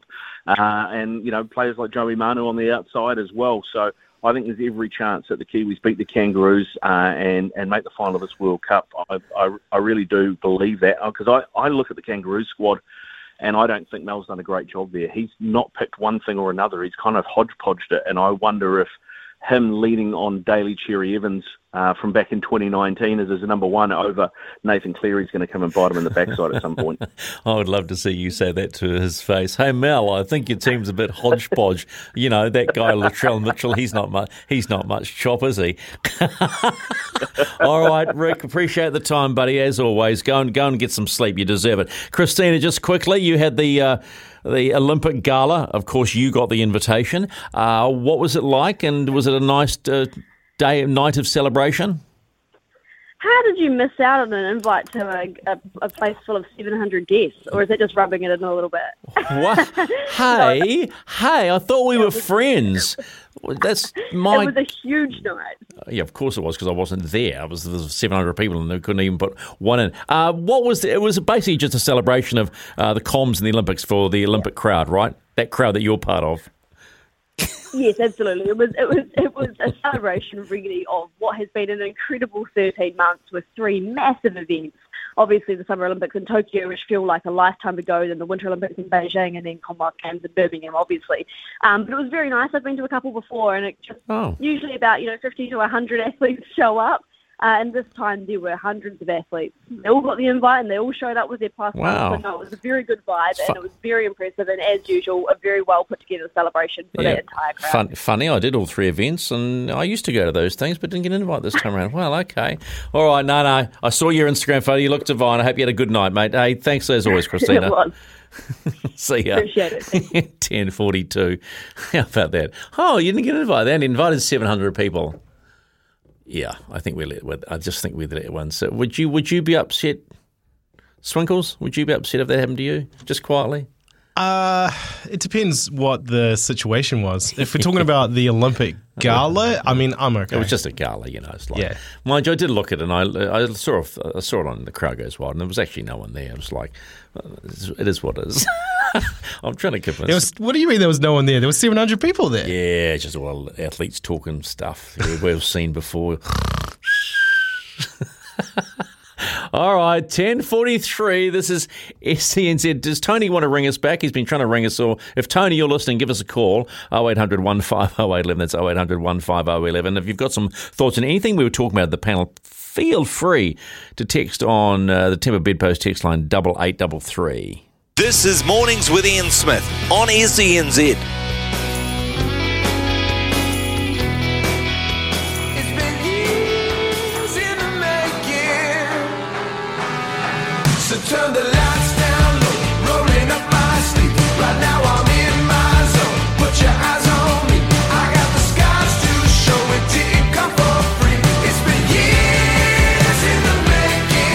ten forty-eight on a Friday, Mornings with Smithy. Stephen on the seat till midday. Sammy Hewitt joins us now for the Spark Sport update. Man, are they having a good time at the moment? Everything that's happening is on Spark Sport, right? It, it is Spark Sport's time of year, um, Stephen. And we've got cricket this afternoon at two thirty. We've got that um, Tri-Series final. So they've been playing each other, you know, on and off over the last two this weeks. This is a they, T twenty warm-up, right? World Cup warm-up. It is, yeah. yeah. World Cup starts, I think, next week. On Sky um, Sport. Oops. I think so, but yeah, the, but the final of the Tri Series, two thirty this afternoon, um, New Zealand Pakistan, which is going to be fantastic. Um, so if you if you if you've been following that one closely, you obviously want to watch the final. But the big one I know you're gonna you're gonna be glued to over the weekend is the Rugby League World Cup, which starts on Monday morning. Uh, sorry, Sunday morning with England Samoa, which is probably the game of the round robin. Samoa wins. I think they do. I've got them. I've got them pegged as. It's as it'll be tough, but I think they win. Well, the, well, the, the England team doesn't uh, isn't as laden with N R L talent as they used to be. You know, they've only got a sprinkling there with Samoa. It's basically Penrith and a. And friends, Penrith and, and, and well, colleagues. The Kiwis have that Moses Leota who was be- beating people up on that grand final. Yeah, night. Oh, yeah, him and Fisher Harris. That's going to be a oh, potent man. combination. Um, yeah, so I'm really excited about the Rugby League World Cup, which kicks off on Sunday, and then of course the Kiwis are playing on Monday morning against Lebanon at seven twenty. And the great, see, the great thing about Mitchell the Rugby Moses League, Lebanese. Wow, yeah, I, I know, I yeah, would crazy. Never have Um, the thing that I love about the Rugby League World Cup, and I think it's something that maybe the Women's Rugby World Cup, which was also on Spark Sport over the weekend, may have, done, may have um, been able to do a bit better, is they've got games just constantly. So they've got games on Tuesday, they've got games on Wednesday, they've got games on Thursday. So you're constantly getting fed the action. Well, there's sixty-one games. Let us not forget that the Women's Rugby League World Cup is running concurrently at the same mm. time, and then mm. there's also the Wheelchair Rugby League World Cup as Brilliant. well. So it's Fantastic. sixty-one games across the board on Spark Sport. So they're yeah. having a good old time. Do you think the Kiwis go all the way, mate? I oh, I want them to. I think they can. The semi-final against Australia is going to be very, very hard. But if we win that, then I think we're, you know, yeah, that, that, that's the game. But, who, the game. but who, who makes it on the other side then? Great. Who, I think it's going to be Samoa-Tonga semi-final, which is going to be very tasty. So you're not, you're giving the hosts zero chance. I really am. I don't think that's a very strong England team at all. And I don't. Th- but the only advantage they have is, I think Kempe said it the other day, is all of those Super League players that play up in England know those grounds, the short end goals, they're used to that that sort of environment. Yeah, but but, but, I, but but I do think that when you look at teams like Tonga and, and Samoa, I just think they've got a little bit more quality in them. So I think it's going to be Samoa, Tonga semi, and that'll be whew, that'll be great. Do you, reckon that, do you reckon they'll fly over the Tongans and the Samoans with the flags out, out the back of the plane? Oh, I just, I just all I want to hear is cheer. yeah. All right. Mate. Yeah. So hey, look. So like you said, massive, massive um, period for for Spark Sport. All these World Cups on. Um, and look, if you want to dabble in some cricket, there's some uh, esports Formula One, which I know you love as well. Um, all that's available. Yeah, but not that, not that esports. Thanks, Sam. I appreciate it. Ten fifty one. Of sport in Aotearoa. This is Mornings with Ian Smith on S E N Z. ten fifty-seven with Stephen. You can bet live on your favourite sports. Download the T A B app today. Pip Morris, good morning. Lots of racing today. Good morning, Stephen. Yes, there certainly is. We've got a premier meeting at Palmerston North Greyhounds with the Manawatu Cup. We'll have power plays available on all races with six runners or more, as well as Cambridge Thoroughbreds today and Addington Harness a little bit later on. Of course, over the weekend, we've got Group one racing here in New Zealand and across the Tasman at Caulfield and, of course, the richest race on the turf, the Everest, as well. And we'll have bonus back races available on the first four from Caulfield and Randwick, paying back to the fifth runner and on all races at Hastings. So if you don't get the winner but you finish second, third, fourth or fifth, you can get a bonus back up to fifty dollars in your account. So plenty to look forward to there, Stephen. And then, of course, on the sports side of things, we've got so much this weekend coming up. And I can tell you, too, uh, Rugby World uh, Cup not too far away for the league there. The Kiwis by far the best backs, and they are boosted at five fifty. But Samoa, Stephen's been a real little smoky. They're the second best back, and there's been a couple of big bets on them as well. Hang on. Did you say that the, the, the Kiwis to win the World Cup, you've boosted to five fifty? We have, yes. That's good money. that that is very that's very good money. What size the bet's going on Samoa? Uh, we've had a couple a thousand dollar bet, a five hundred dollar bet on them at Samoa, and then just all the way as far as best back, they are second behind the Kiwi. So even just a little bet's coming in. Uh, they're pretty popular on Samoa. Maybe a lot of Panthers uh, players. Yeah. What sort of money? What sort of money you're offering on them though? They are around five dollars, I believe, at the moment. Hang on Maybe a minute. Hang on a minute. You've got you've got the Samoans equal with the Kiwis. Come on, girl. Sort that out. Put the put a bit boost boost those boost. boost those Samoans a little bit at least to make the semi-finals. You know, make it an eight or a niner. That'd be more fun. Oh, it would be more fun. It would be a lot more fun. We don't want to give away too much there, Stephen. Yes, you, you, and again, yes, you do. I'm just having a look at them in that outright winner market for you just yes. quickly too. And I can tell you quickly on the Wellington N P C game, T J Perenara, he's boosted as well to score either one, two or three of the first tries, and that's been really popular as well. I can see him uh, getting, getting in there to do that. A pip in twenty seconds. Commanders play the Bears today in the N F L, Thursday night football in America. What's the market on that looking like? I will tell you. One second. Was this all right in front of me? Uh, the next to go. My little laptop's going slow. Let's just pull okay, this up. Okay, you, run, you run out of time. You run out of time. Just give me head-to-head at least on it. It's just not coming up, Stephen. Oh, okay then. I'll blame Logan Swinkles, my producer, for go. that one. one ninety-seven, one eighty-three. There you go. Head to head. one eighty-three, the Commanders. one ninety-seven, Chicago. Oh, okay. Thanks, Pip. Appreciate your time as always. Have a rocking weekend, girl. You too. Hope you enjoy all the sport we've got going on. We will. Thanks, mate. And watch and bet live on your favourite sports and racing at t r b dot co dot n z. Please gamble responsibly. It is R eighteen. Coming your way after eleven, Simon Crafer, straight from pit lane at Phillip Island with the latest round of MotoGP. And, of course, a little later on you can try and stump me. Well, if anything's to go by the last time, that won't be hard at all. Keep it here on S C N Z Mornings. Nothing gets past Smithy. This is Mornings with Ian Smith on S E N Z.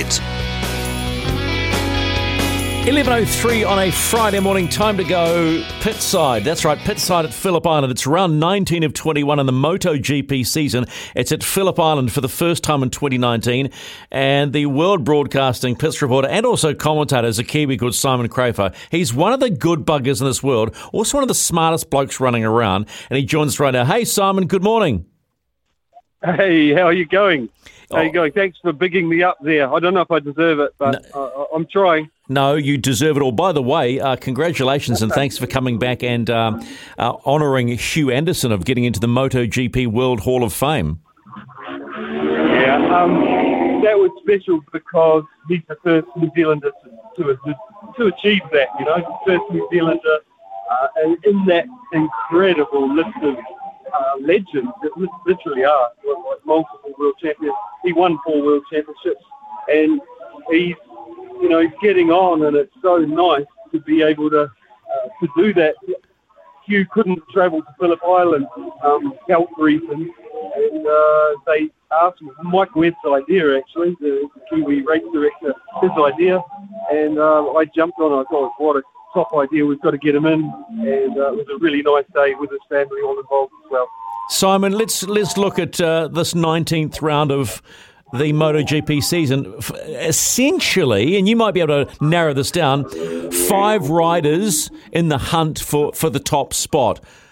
Does Pecco Bagnaia on the Ducati have a better chance because Phillip Island's such a speed track?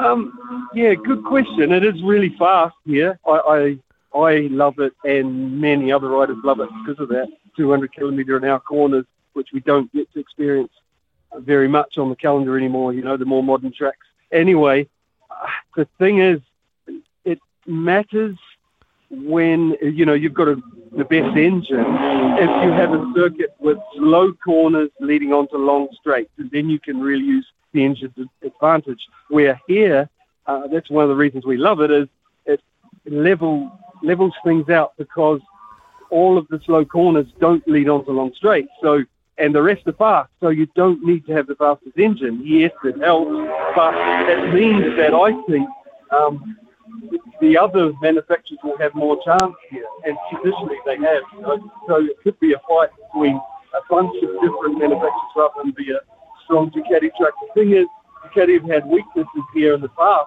like the wind affected them with their aero packages where, and also they don't, they didn't turn as well, but they've fixed all that. In the last two years, they've really improved, so they don't have any weaknesses that we know of, and they will be there. But I think the others will be as well. I think it's a really good chance for Fabio Quartararo because of the things I listed. You know, he's got a slower engine, but he can ride it, and it, it's a rider's track more than anything. Then there's Aleix Espargaró. Uh, the circuit reminds me, you know, it's similar traits of Assen, and Silverstone, and he was super strong at those tracks till he hurt himself at Silverstone, but he was the fastest man at Aston. So I expect him to be there as well, and he's got the championship, uh, you know, fight in his mind, and he even said last night that he's going to throw everything at it. Simon, what sits in the back of my mind are team orders from Ducati overall. You've got Jack Miller, you've got Bastianini, and you've got Bagnaia. Bagnaia's two points behind Quartararo, two nineteen versus two seventeen. Do team orders come into play to favour Bagnaia, knowing that Bastianini is going to be his teammate next year at the Ducati factory? Yeah, good question. Uh, Ducati and their riders have said so far that their only request to the riders is don't risk Pecco, like don't do a, a manoeuvre on him that can take him out.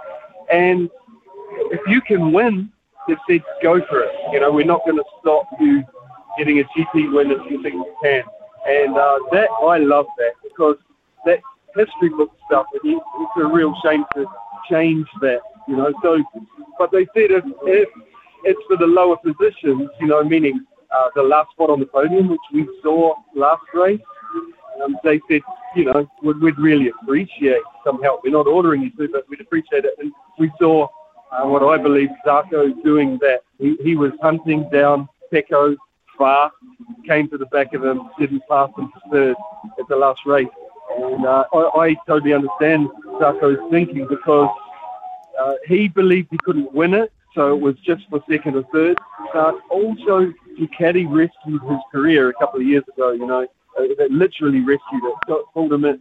When it all fell apart with K T M and Zarco, then Ducati stepped in and put him in one of their satellite teams and, it, you know, moved him up to Pramac, which is like uh, basically equal to factory, factory machinery. So um, I think there'll be just more of the same.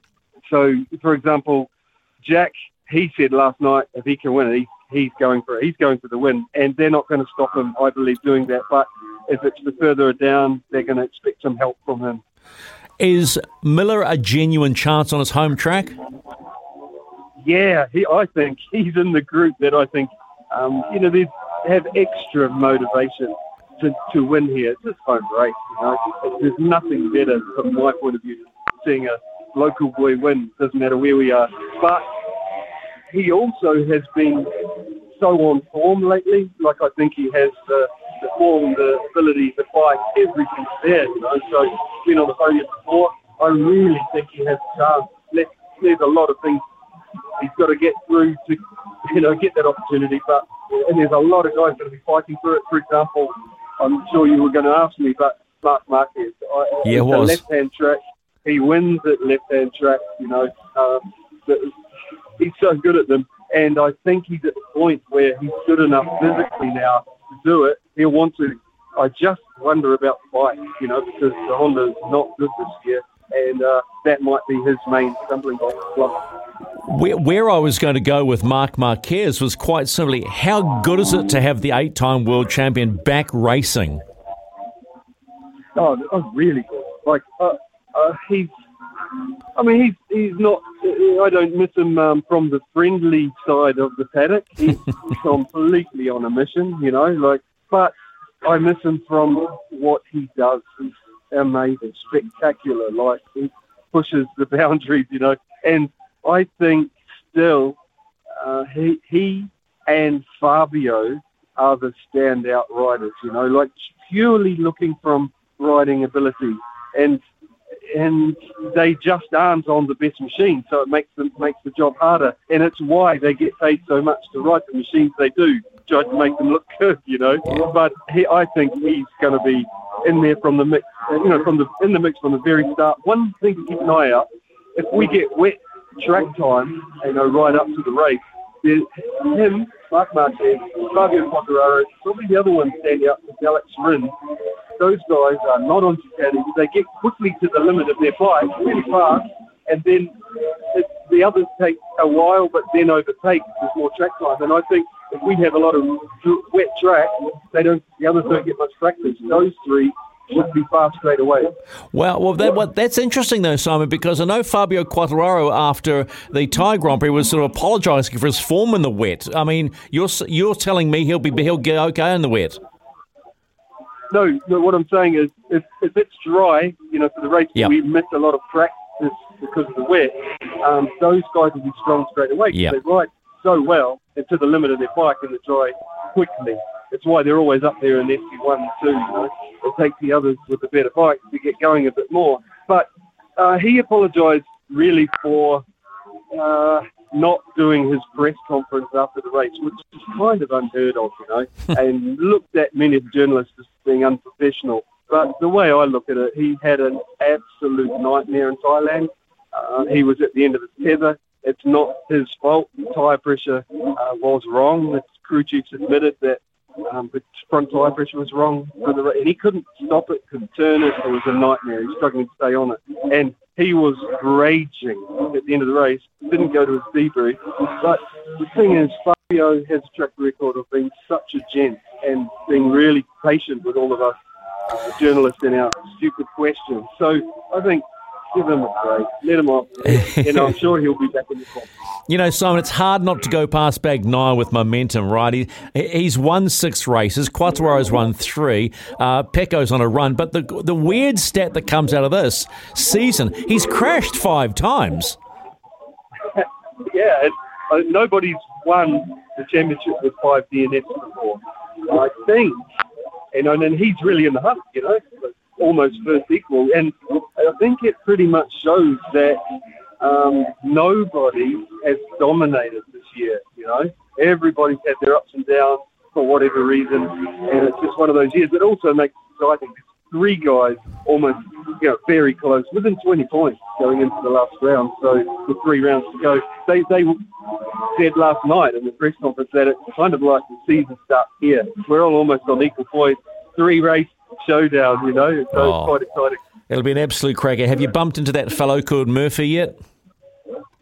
Um, I'm looking forward to. We're meant to catch up today, but I, I haven't seen him yet. Oh, don't worry, he'll turn up. He'll be. He, is he asking for the V I P treatment? Uh, no, because I haven't heard from him. But I reckon he's going to be cold with that lack of hair. He's going to be cold here. It's freezing. Like, it's real cold wind. Oh, is it, hey, have they have they have they drained the parts of the track that were flooded? Yeah, it's all out. Everything's running right now. You can probably hear the Moto three bikes out there now. Uh, the, the national super bikes were out before that, so it looks like they've, overnight they've fixed everything. All right, Simon, it is always a pleasure. Thank you for giving us your time, and uh, go well this weekend. We know you always do. Thank you very much. Cheers, mate. That's uh, Simon Crafer, a pit reporter and commentator for MotoGP Worldwide, and he's a Kiwi. Uh, we, we were talking about, right at the top, about Hugh Anderson. He came back because Hugh Anderson was inducted into the MotoGP Hall of Fame. Now, just to let you know, you're going, who's Hugh Anderson? Well, he rode back in the fifties and sixties, but he's a four-time champion. Uh, and and, he, and when he was riding, there was the fifty cc, one twenty-fives, two fifties, three hundreds, three fifties and five hundred cc classes. forty-eight podiums and twenty-five wins. That's not bad. You know, and all those classes. An incredibly uh, little known, you might say, New Zealander that achieved at, at, in his time, in his generation, the highest of honours. So congratulations to Hugh Anderson for being inducted into the MotoGP Hall of Fame. It's eleven fifteen. If you've got some thoughts on any of what we've been talking about today, uh, MotoGP, of course, we've been talking about Danny Hay being, uh, you know, basically calling in time because he had to reapply and he thought that was pretty much of an insult, which I think most of us feel it was, uh, then feel free to get on the old blower, oh eight hundred, one five oh eight one one. That's oh eight hundred, one five oh eight one one. Or if you've got some thoughts on the Temper Bedpost text line, that's double eight double three. Now, uh, word in from Clearwater on the Charles Tour, uh, Israel Dag, uh, after ten, thirteen over. Just a little, just a little tip. Thirteen over. You're not going to win a tournament like that, is he? But thirteen over after ten, Swinks. Yeah, and while he's on that score at the top of the leaderboard, the only pro to win on that tour so far this season, Josh Geary. He's oh, yep. two under through nine. Thirteen over after ten, and and as he's a handy player, right? What does he play? If he's a, is he a scratch or a is he a scratch player? Do we know? I'm not sure what his handicap is, but yeah. Today it sounds like his clubs. He'll be blaming something. Yeah. All right. So uh, oh eight hundred one five oh eight, Len, have you got some thoughts on anything we've been talking about? Shortly we talk greyhound racing with Dan Roberts. Stay with us. Summer or winter, he's the voice of sport in Aotearoa. This is Mornings with Ian Smith on S E N Z. eleven twenty-one with Stephen, oh eight hundred one five oh eight eleven. Morning, Joey. How are you, buddy? Yeah, g'day, Stephen. Just the Danny Hayes saga. Look, unbelievable, mate. You know, here's a guy who took Eastern Suburbs to from the second division to the first division to the premiership. Then he then he was good with New Zealand under twenties. Then he was one goal away from getting us to the World Cup. We've only had two teams make the World Cup in the last thirty years. If, and if they say he's an all, uh, automatic uh, coach or whatever they want to call it. Um, look, if you don't want to play for him, you, you don't put your name forward. It, it, it's quite a hard case, I said. You know, so what I'm saying is, is um, if you were the coach of Italy, they didn't make the World Cup. Do you, do you get rid of him? Do you get rid of the, the Scottish coach? Because Scotland didn't make the World Cup. You know, Stephen, I can't work the, these people that are running New Zealand football uh, about. I don't know what they're about because... He is one of the best coaches we've had, and yet and yet they, they've asked him to put his name forward again, or, or you know, to see them because um, we didn't make the World Cup. You know, I can't. You know, as I said, I can't work that out.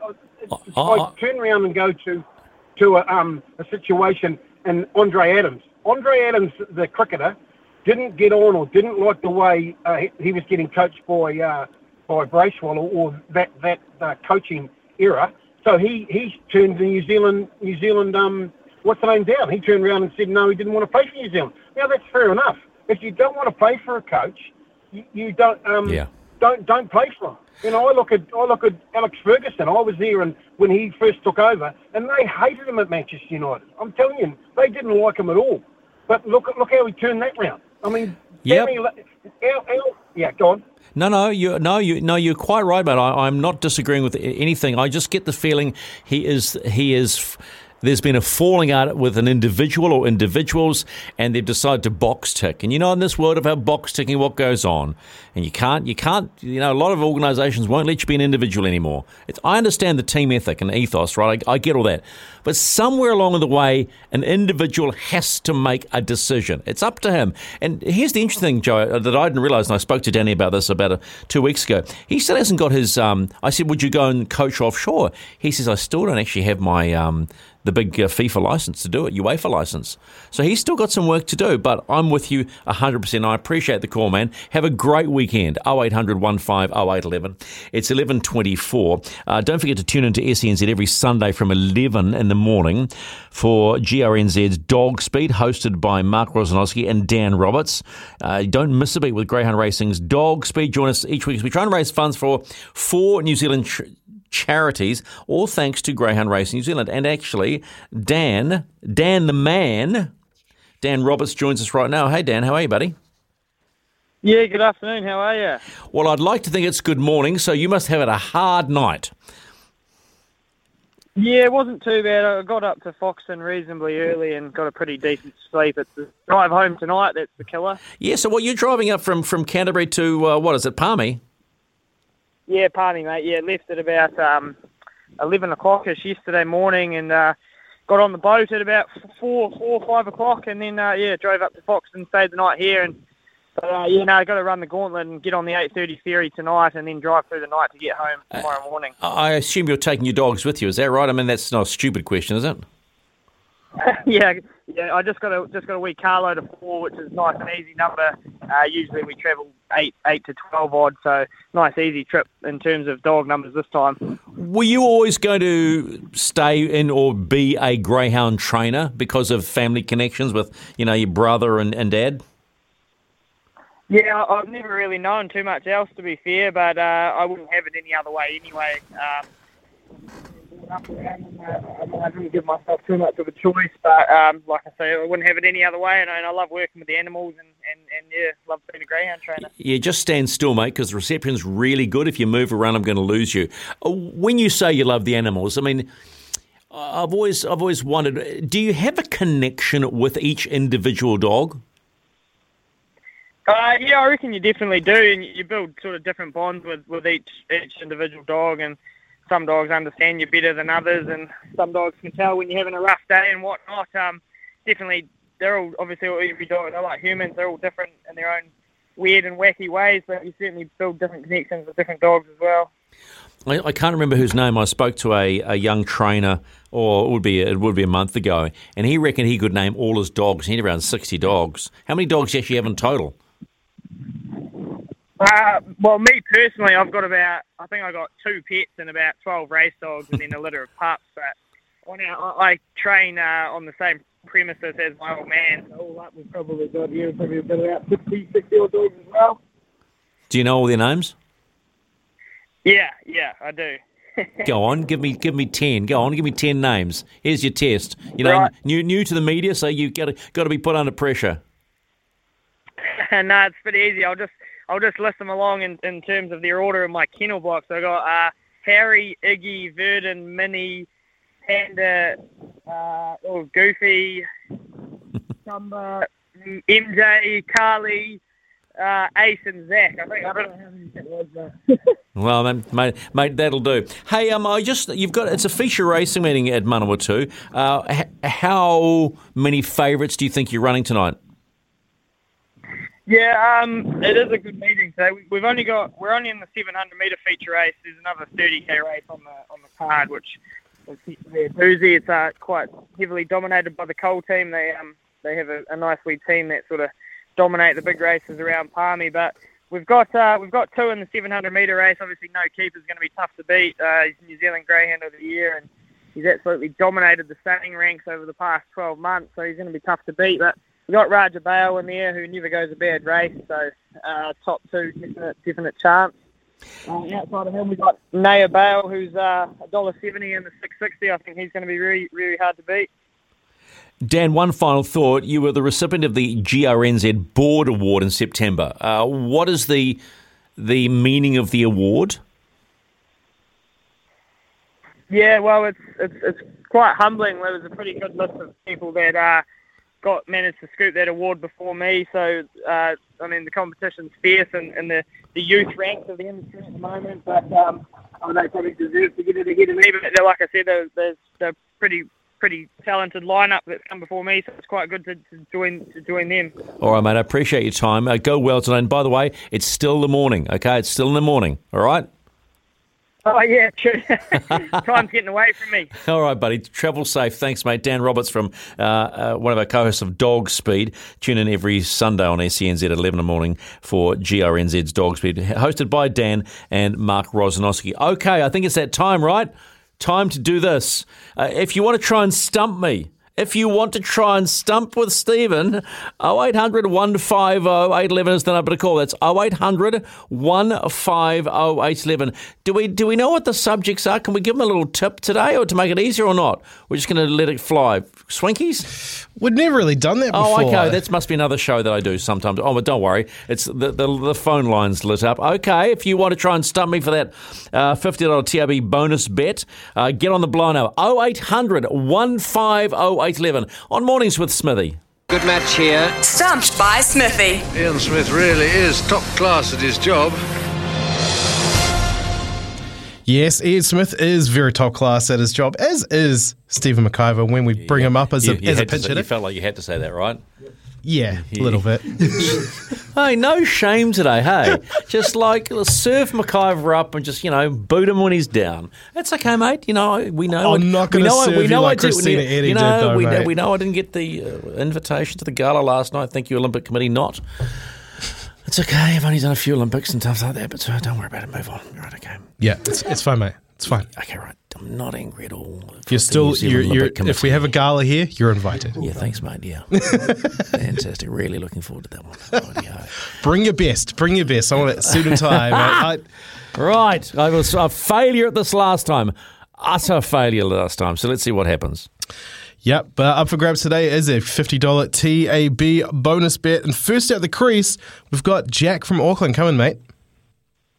How's it going? Good. Is this, is this uh, your first time playing Stumped? Yeah, first time. Well, guess what, Jack? You're in a really good chance of winning today because you're up against me, and I'm as thick as a prick. Brick. I said brick. I said brick. I said brick. It's all right, mate. It's almost the weekend. It's almost the weekend. Uh, Jack, I'll tell you quickly, this is how the game works.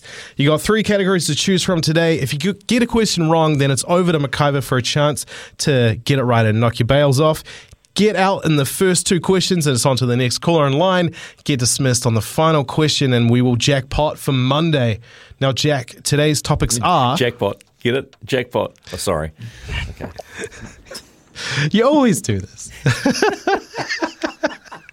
Today's topics for you are, are rugby league, golf, and the N F L. Go rugby league. Yeah, boy. That's what we like. There we go. You're pro- you'll probably still get me, Jack. All right. Good luck. Here, here, we here we go.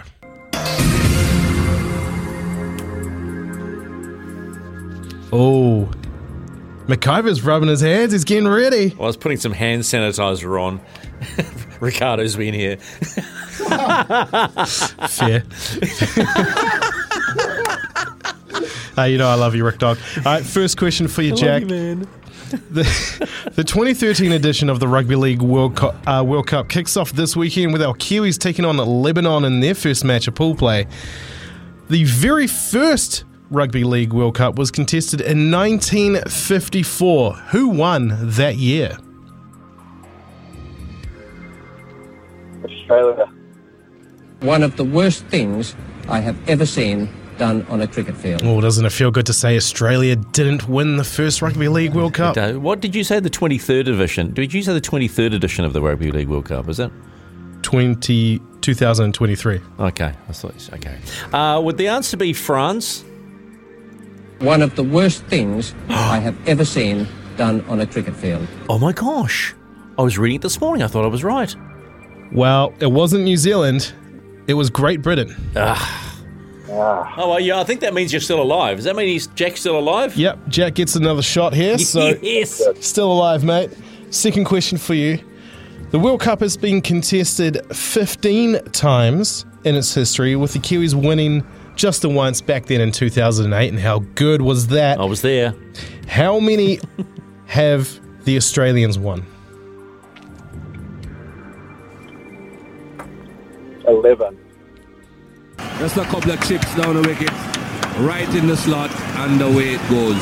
Wow. Feels like there was a bit of quick math going on there, Jack. Trying to figure it out, yeah. Good guess. Calculator. Yeah. McIver's trying to do it now in his head. No, I can see it was, it. But you said it's quick math. I mean, it was, it was fifteen times, right? Mm-hmm. And the Pongos have won it once. Is that what we're saying? And we've won it once. That's... eleven and two is thirteen. So who won it the other two times? I'm sure the Great Britain have won it more than uh, once. I think you're right. Okay. Sorry. No, well done, Jack. You're Very, still, I think you're still, you're still going on. Yeah, we are still yeah, going. Yeah, yeah, yeah. Jack is uh, he's right it's in a it, Jack mate. Attack. So uh, good calculated guess. Last question for you. Who holds the record from the, for most points scored by an individual at a World oh, Cup? Oh, God. Um... Oh, actually, sorry, this isn't... Uh, oh, hang on. I read the question wrong. Who holds the record for most points scored by an individual at World Cups? So not one World Cup, just overall. Oh, wow. Mm. Give it, give him a hint. Give him a hint. Can we have a decade? Is it, is it, is it someone we all would know if we knew, knew it? Yes, definitely. That's not a hint. Well, b- b- he's a big ga- a big name. No, you didn't say that. I, I didn't hear that, Jack. I didn't hear that answer. So, okay. so uh, it's mm. a big name. Um, come on, give us a give us a hint. It's a weekend. Give okay. us a hint. A, a, a big name Australian player. How about that? Oh, for goodness' sake! Oh, oh okay. That's what I was going to say. Just a couple of chips down the wicket, right in the slot, and away it goes. Was it, though? It was. I was going to say that because I thought of point scorers. Right? Big name. And what does he do? Yeah. He's a, he was the kicker, right? You beauty! You little ripper! There we go. Okay, Richard, jackpot versus crackpot. Lovely. All right. Thanks, Richard. Yep, yep. Thanks for your... Don't you laugh, Jack. Come on. Kick him out while we're, he's down. We're all piling on McCarver today. Are you going to tell him what he's won? Has he won? Yeah, mate. You've won it all. Well, the fifty dollars T A B bonus bet. So hold the line, Jack and Brian. We'll get awesome. you details. But before we let you go, uh, what do you think you might put that on this weekend? Probably leaning towards Auckland Auckland tonight, and then maybe maybe a few a multi with the, the Rugby League World Cup, hopefully. Okay, so if you're going to do a multi in the Rugby League World Cup, what sort of what would you be thinking? I just you know, top of the head discussion, top of the head. Samoa to beat England first game up, and then yeah, we'll probably mix it with some N F L on Monday morning to ease the weekend. Mm, okay, so yeah, the T A B are offering yeah the T A B are offering fives, boosted fives on the Kiwis to win. Yeah, that's nice. That, yeah, I said they should. But but but they're also offering yeah. fives on Samoa. Yeah, we'll beat Samoa though, surely. Well, we won't have to face Got them, it. hopefully, unless they unless yeah, they make not. unless they win a semi final against yeah. Tonga. That's that's how that one works yeah, out as exactly. well. All right, mate. Well. Appreciate the awesome. time, man. Have an Cheers, awesome mate. weekend. Congratulations. Thanks very much. Go well. Thank you, mate. Well, I feel better because I well, didn't sound too much of a numpty this time round, did I? Uh, no, you did great. Uh, you, you held your you own. Are, you, are, you held your own. Man, you are just so full of sarcasm today. It's eleven thirty-nine. No, it's genuine. No, but if people could see the look on your face and go, oh, you were great. Yeah, typical. eleven thirty-nine, this is S E N Z Mornings with Smithy, Stephen until, well, thankfully for another twenty minutes, I've got to put up with Swinkles. Uh, oh eight hundred, one five oh eight, eleven or the Timber Bedpost text line, uh, double eight double three if you want to talk about anything that we've been gabbing on about today.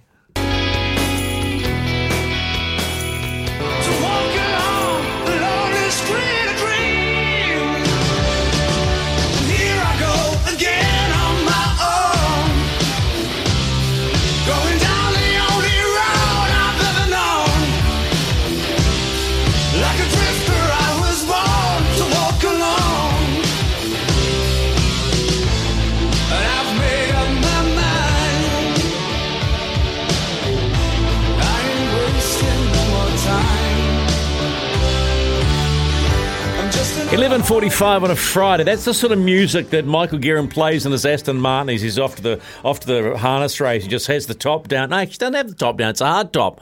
And he's just blasting it out, and the wind is blowing through his coiffed hair. Hello, Michael. Hey, Stephen. Like, mate, that, that song always reminds you of one of the great movies of all time. Have you seen the movie Old School? It's yes. from the movie Old School. Yeah. It is out. Will Ferrell is outstanding. Yeah, I know. So thank you, Stephen. It's woken me up. It's, che- it's cheered me up on a Friday. Oh, I tell you what. The I'll other tell, cheerful news I had. I tell you what would cheer you the up before che- you. Hang on, hang on, hang on, hang on. Before you, I want to cheer yeah. you up. H- had a had a sit and hoping go to go for a drive in the D B X seven oh seven, seven seventy. The yeah, Aston, God. yeah, the fastest yeah, that'll, that'll S U V on the fun. planet. Just wanted to just to wind you up a little bit about that one because it's no, it, it's um, it's they, beautiful. They, they make a great car, Stephen. They make a great car, and to, to get these sort of things, you need to back some winners. And um, Go for it. It's a massive, it's a massive weekend of racing. We um we have Addington. So we'll talk about harness racing first. We have Addington on tonight, Stephen, and it, it feels like sort of. A meeting which has sort of snuck up on us a bit because there's so much else going on in the gallops. We'll mm. get to that in a sec. But they have really big fields at Addington tonight and really, really good horses. And it's one of those nights where, you know, without an enormous amount of sport on Friday, the Rugby League Cup, of course, hasn't started yet, and we don't have heaps of things going on domestically. It's a good night to settle in front of the telly and, and watch some harness racing because big-name horses like Akuta and Sunday Sun, these are proper horses. So... they race tonight, and there'll be some big chunky dividends because the fields are big. Then tomorrow we have the end of this Triple Crown at Hastings, which has been very weird. The first day was heavy. The second day was cancelled. Transport Matter. We go back to Hawke's Bay tomorrow where it's heavy, which means some horses will hate it, some horses will love it, and some horses won't turn up. They'll be scratched. Now, we'll talk all about that tomorrow morning at eight o'clock in the morning. On the mail run, because the track conditions, who's scratched, what's happening with the meeting will be absolutely massive info because people can bet on these things, Stephen. And under the T A B's new rules, if you back a horse and you get a six dollars fixed odds, there's no deductions. If they scratch ten horses out of the race, you get to keep the six dollar dividend. So if you want to back in the wheat, who comes out of the race is mm. really interesting. So we'll speak to all the trainers about that tomorrow morning and who's going and what they make of the wheat. Now, unfortunately for the listeners, I'm in charge of the show tomorrow morning because Louis Heumann-Watt has gone to Sydney to go to the Everest. This is the other key point yeah. of the weekend. The Everest is the fifteen million dollars race where New Zealand trainer Chris Waller, New Zealand superstar jockey James McDonald, and the partially New Zealand-owned horse Nature Strip are the hot favourites to win, uh, and the winning share is six point six million dollars. Oh. So while all that's going on, you might think that's a pretty big weekend. We'll bounce a little bit further south to flood-ravaged Victoria, and we have the Caulfield Cup. Now, the Caulfield Cup's worth five million dollars. The favourite for the Caulfield Cup is a horse called Smoke and Romans, and he was bred in Little Old Otago. He was bred at Wingatui by the Anderton family. Brian Anderton's eighty-five years old. He said for the first time in his racing life, he shed tears when Smoke and Roman won the feature lead-up race at Flemington. So all of that, all of that's going to be talked about tomorrow, not only on the mail run on S E N Z from eight o'clock in the morning. We'll also talk about it this afternoon from the Good Oil. All the boys will be in the studio live trying to win people some money. And then we'll go, oh, catch your breath. And at eleven o'clock on Sunday morning, we'll have Trots Talk with myself and Greg O'Connor to dissect tonight, talk about the racing on Sunday, and talk about Cup Week at Addington, which is going to be massive, Stephen, because the last two years Cup Week at Addington has been rubbish. It's been horrible because of COVID. It just sucked. This year, we'll have twenty thousand people back on deck. There'll be Riccarton. There'll be Addington. It will be massive. Yeah. And like tickets are basically selling out. So, Stephen, it feels like the whole world's waking up to this stuff, and we're going to cover the racing part of that uh, here on S E N Z over what's going to be a hell of a weekend. Yeah, it'll be a hell of a weekend. And I know, as always, Michael, you do such a fabulous job. Uh, thanks, buddy. I appreciate it, as always. It's eleven fifty. Stabby's up next. It's Tyre Power's Big Footy Final Sale. To kick things off, you can get the power to buy three and get one free on selected Toyo passenger car and S U V tyres. Tyre Power's Big Footy Final Sale can't last. Visit tyre power dot com dot a u now.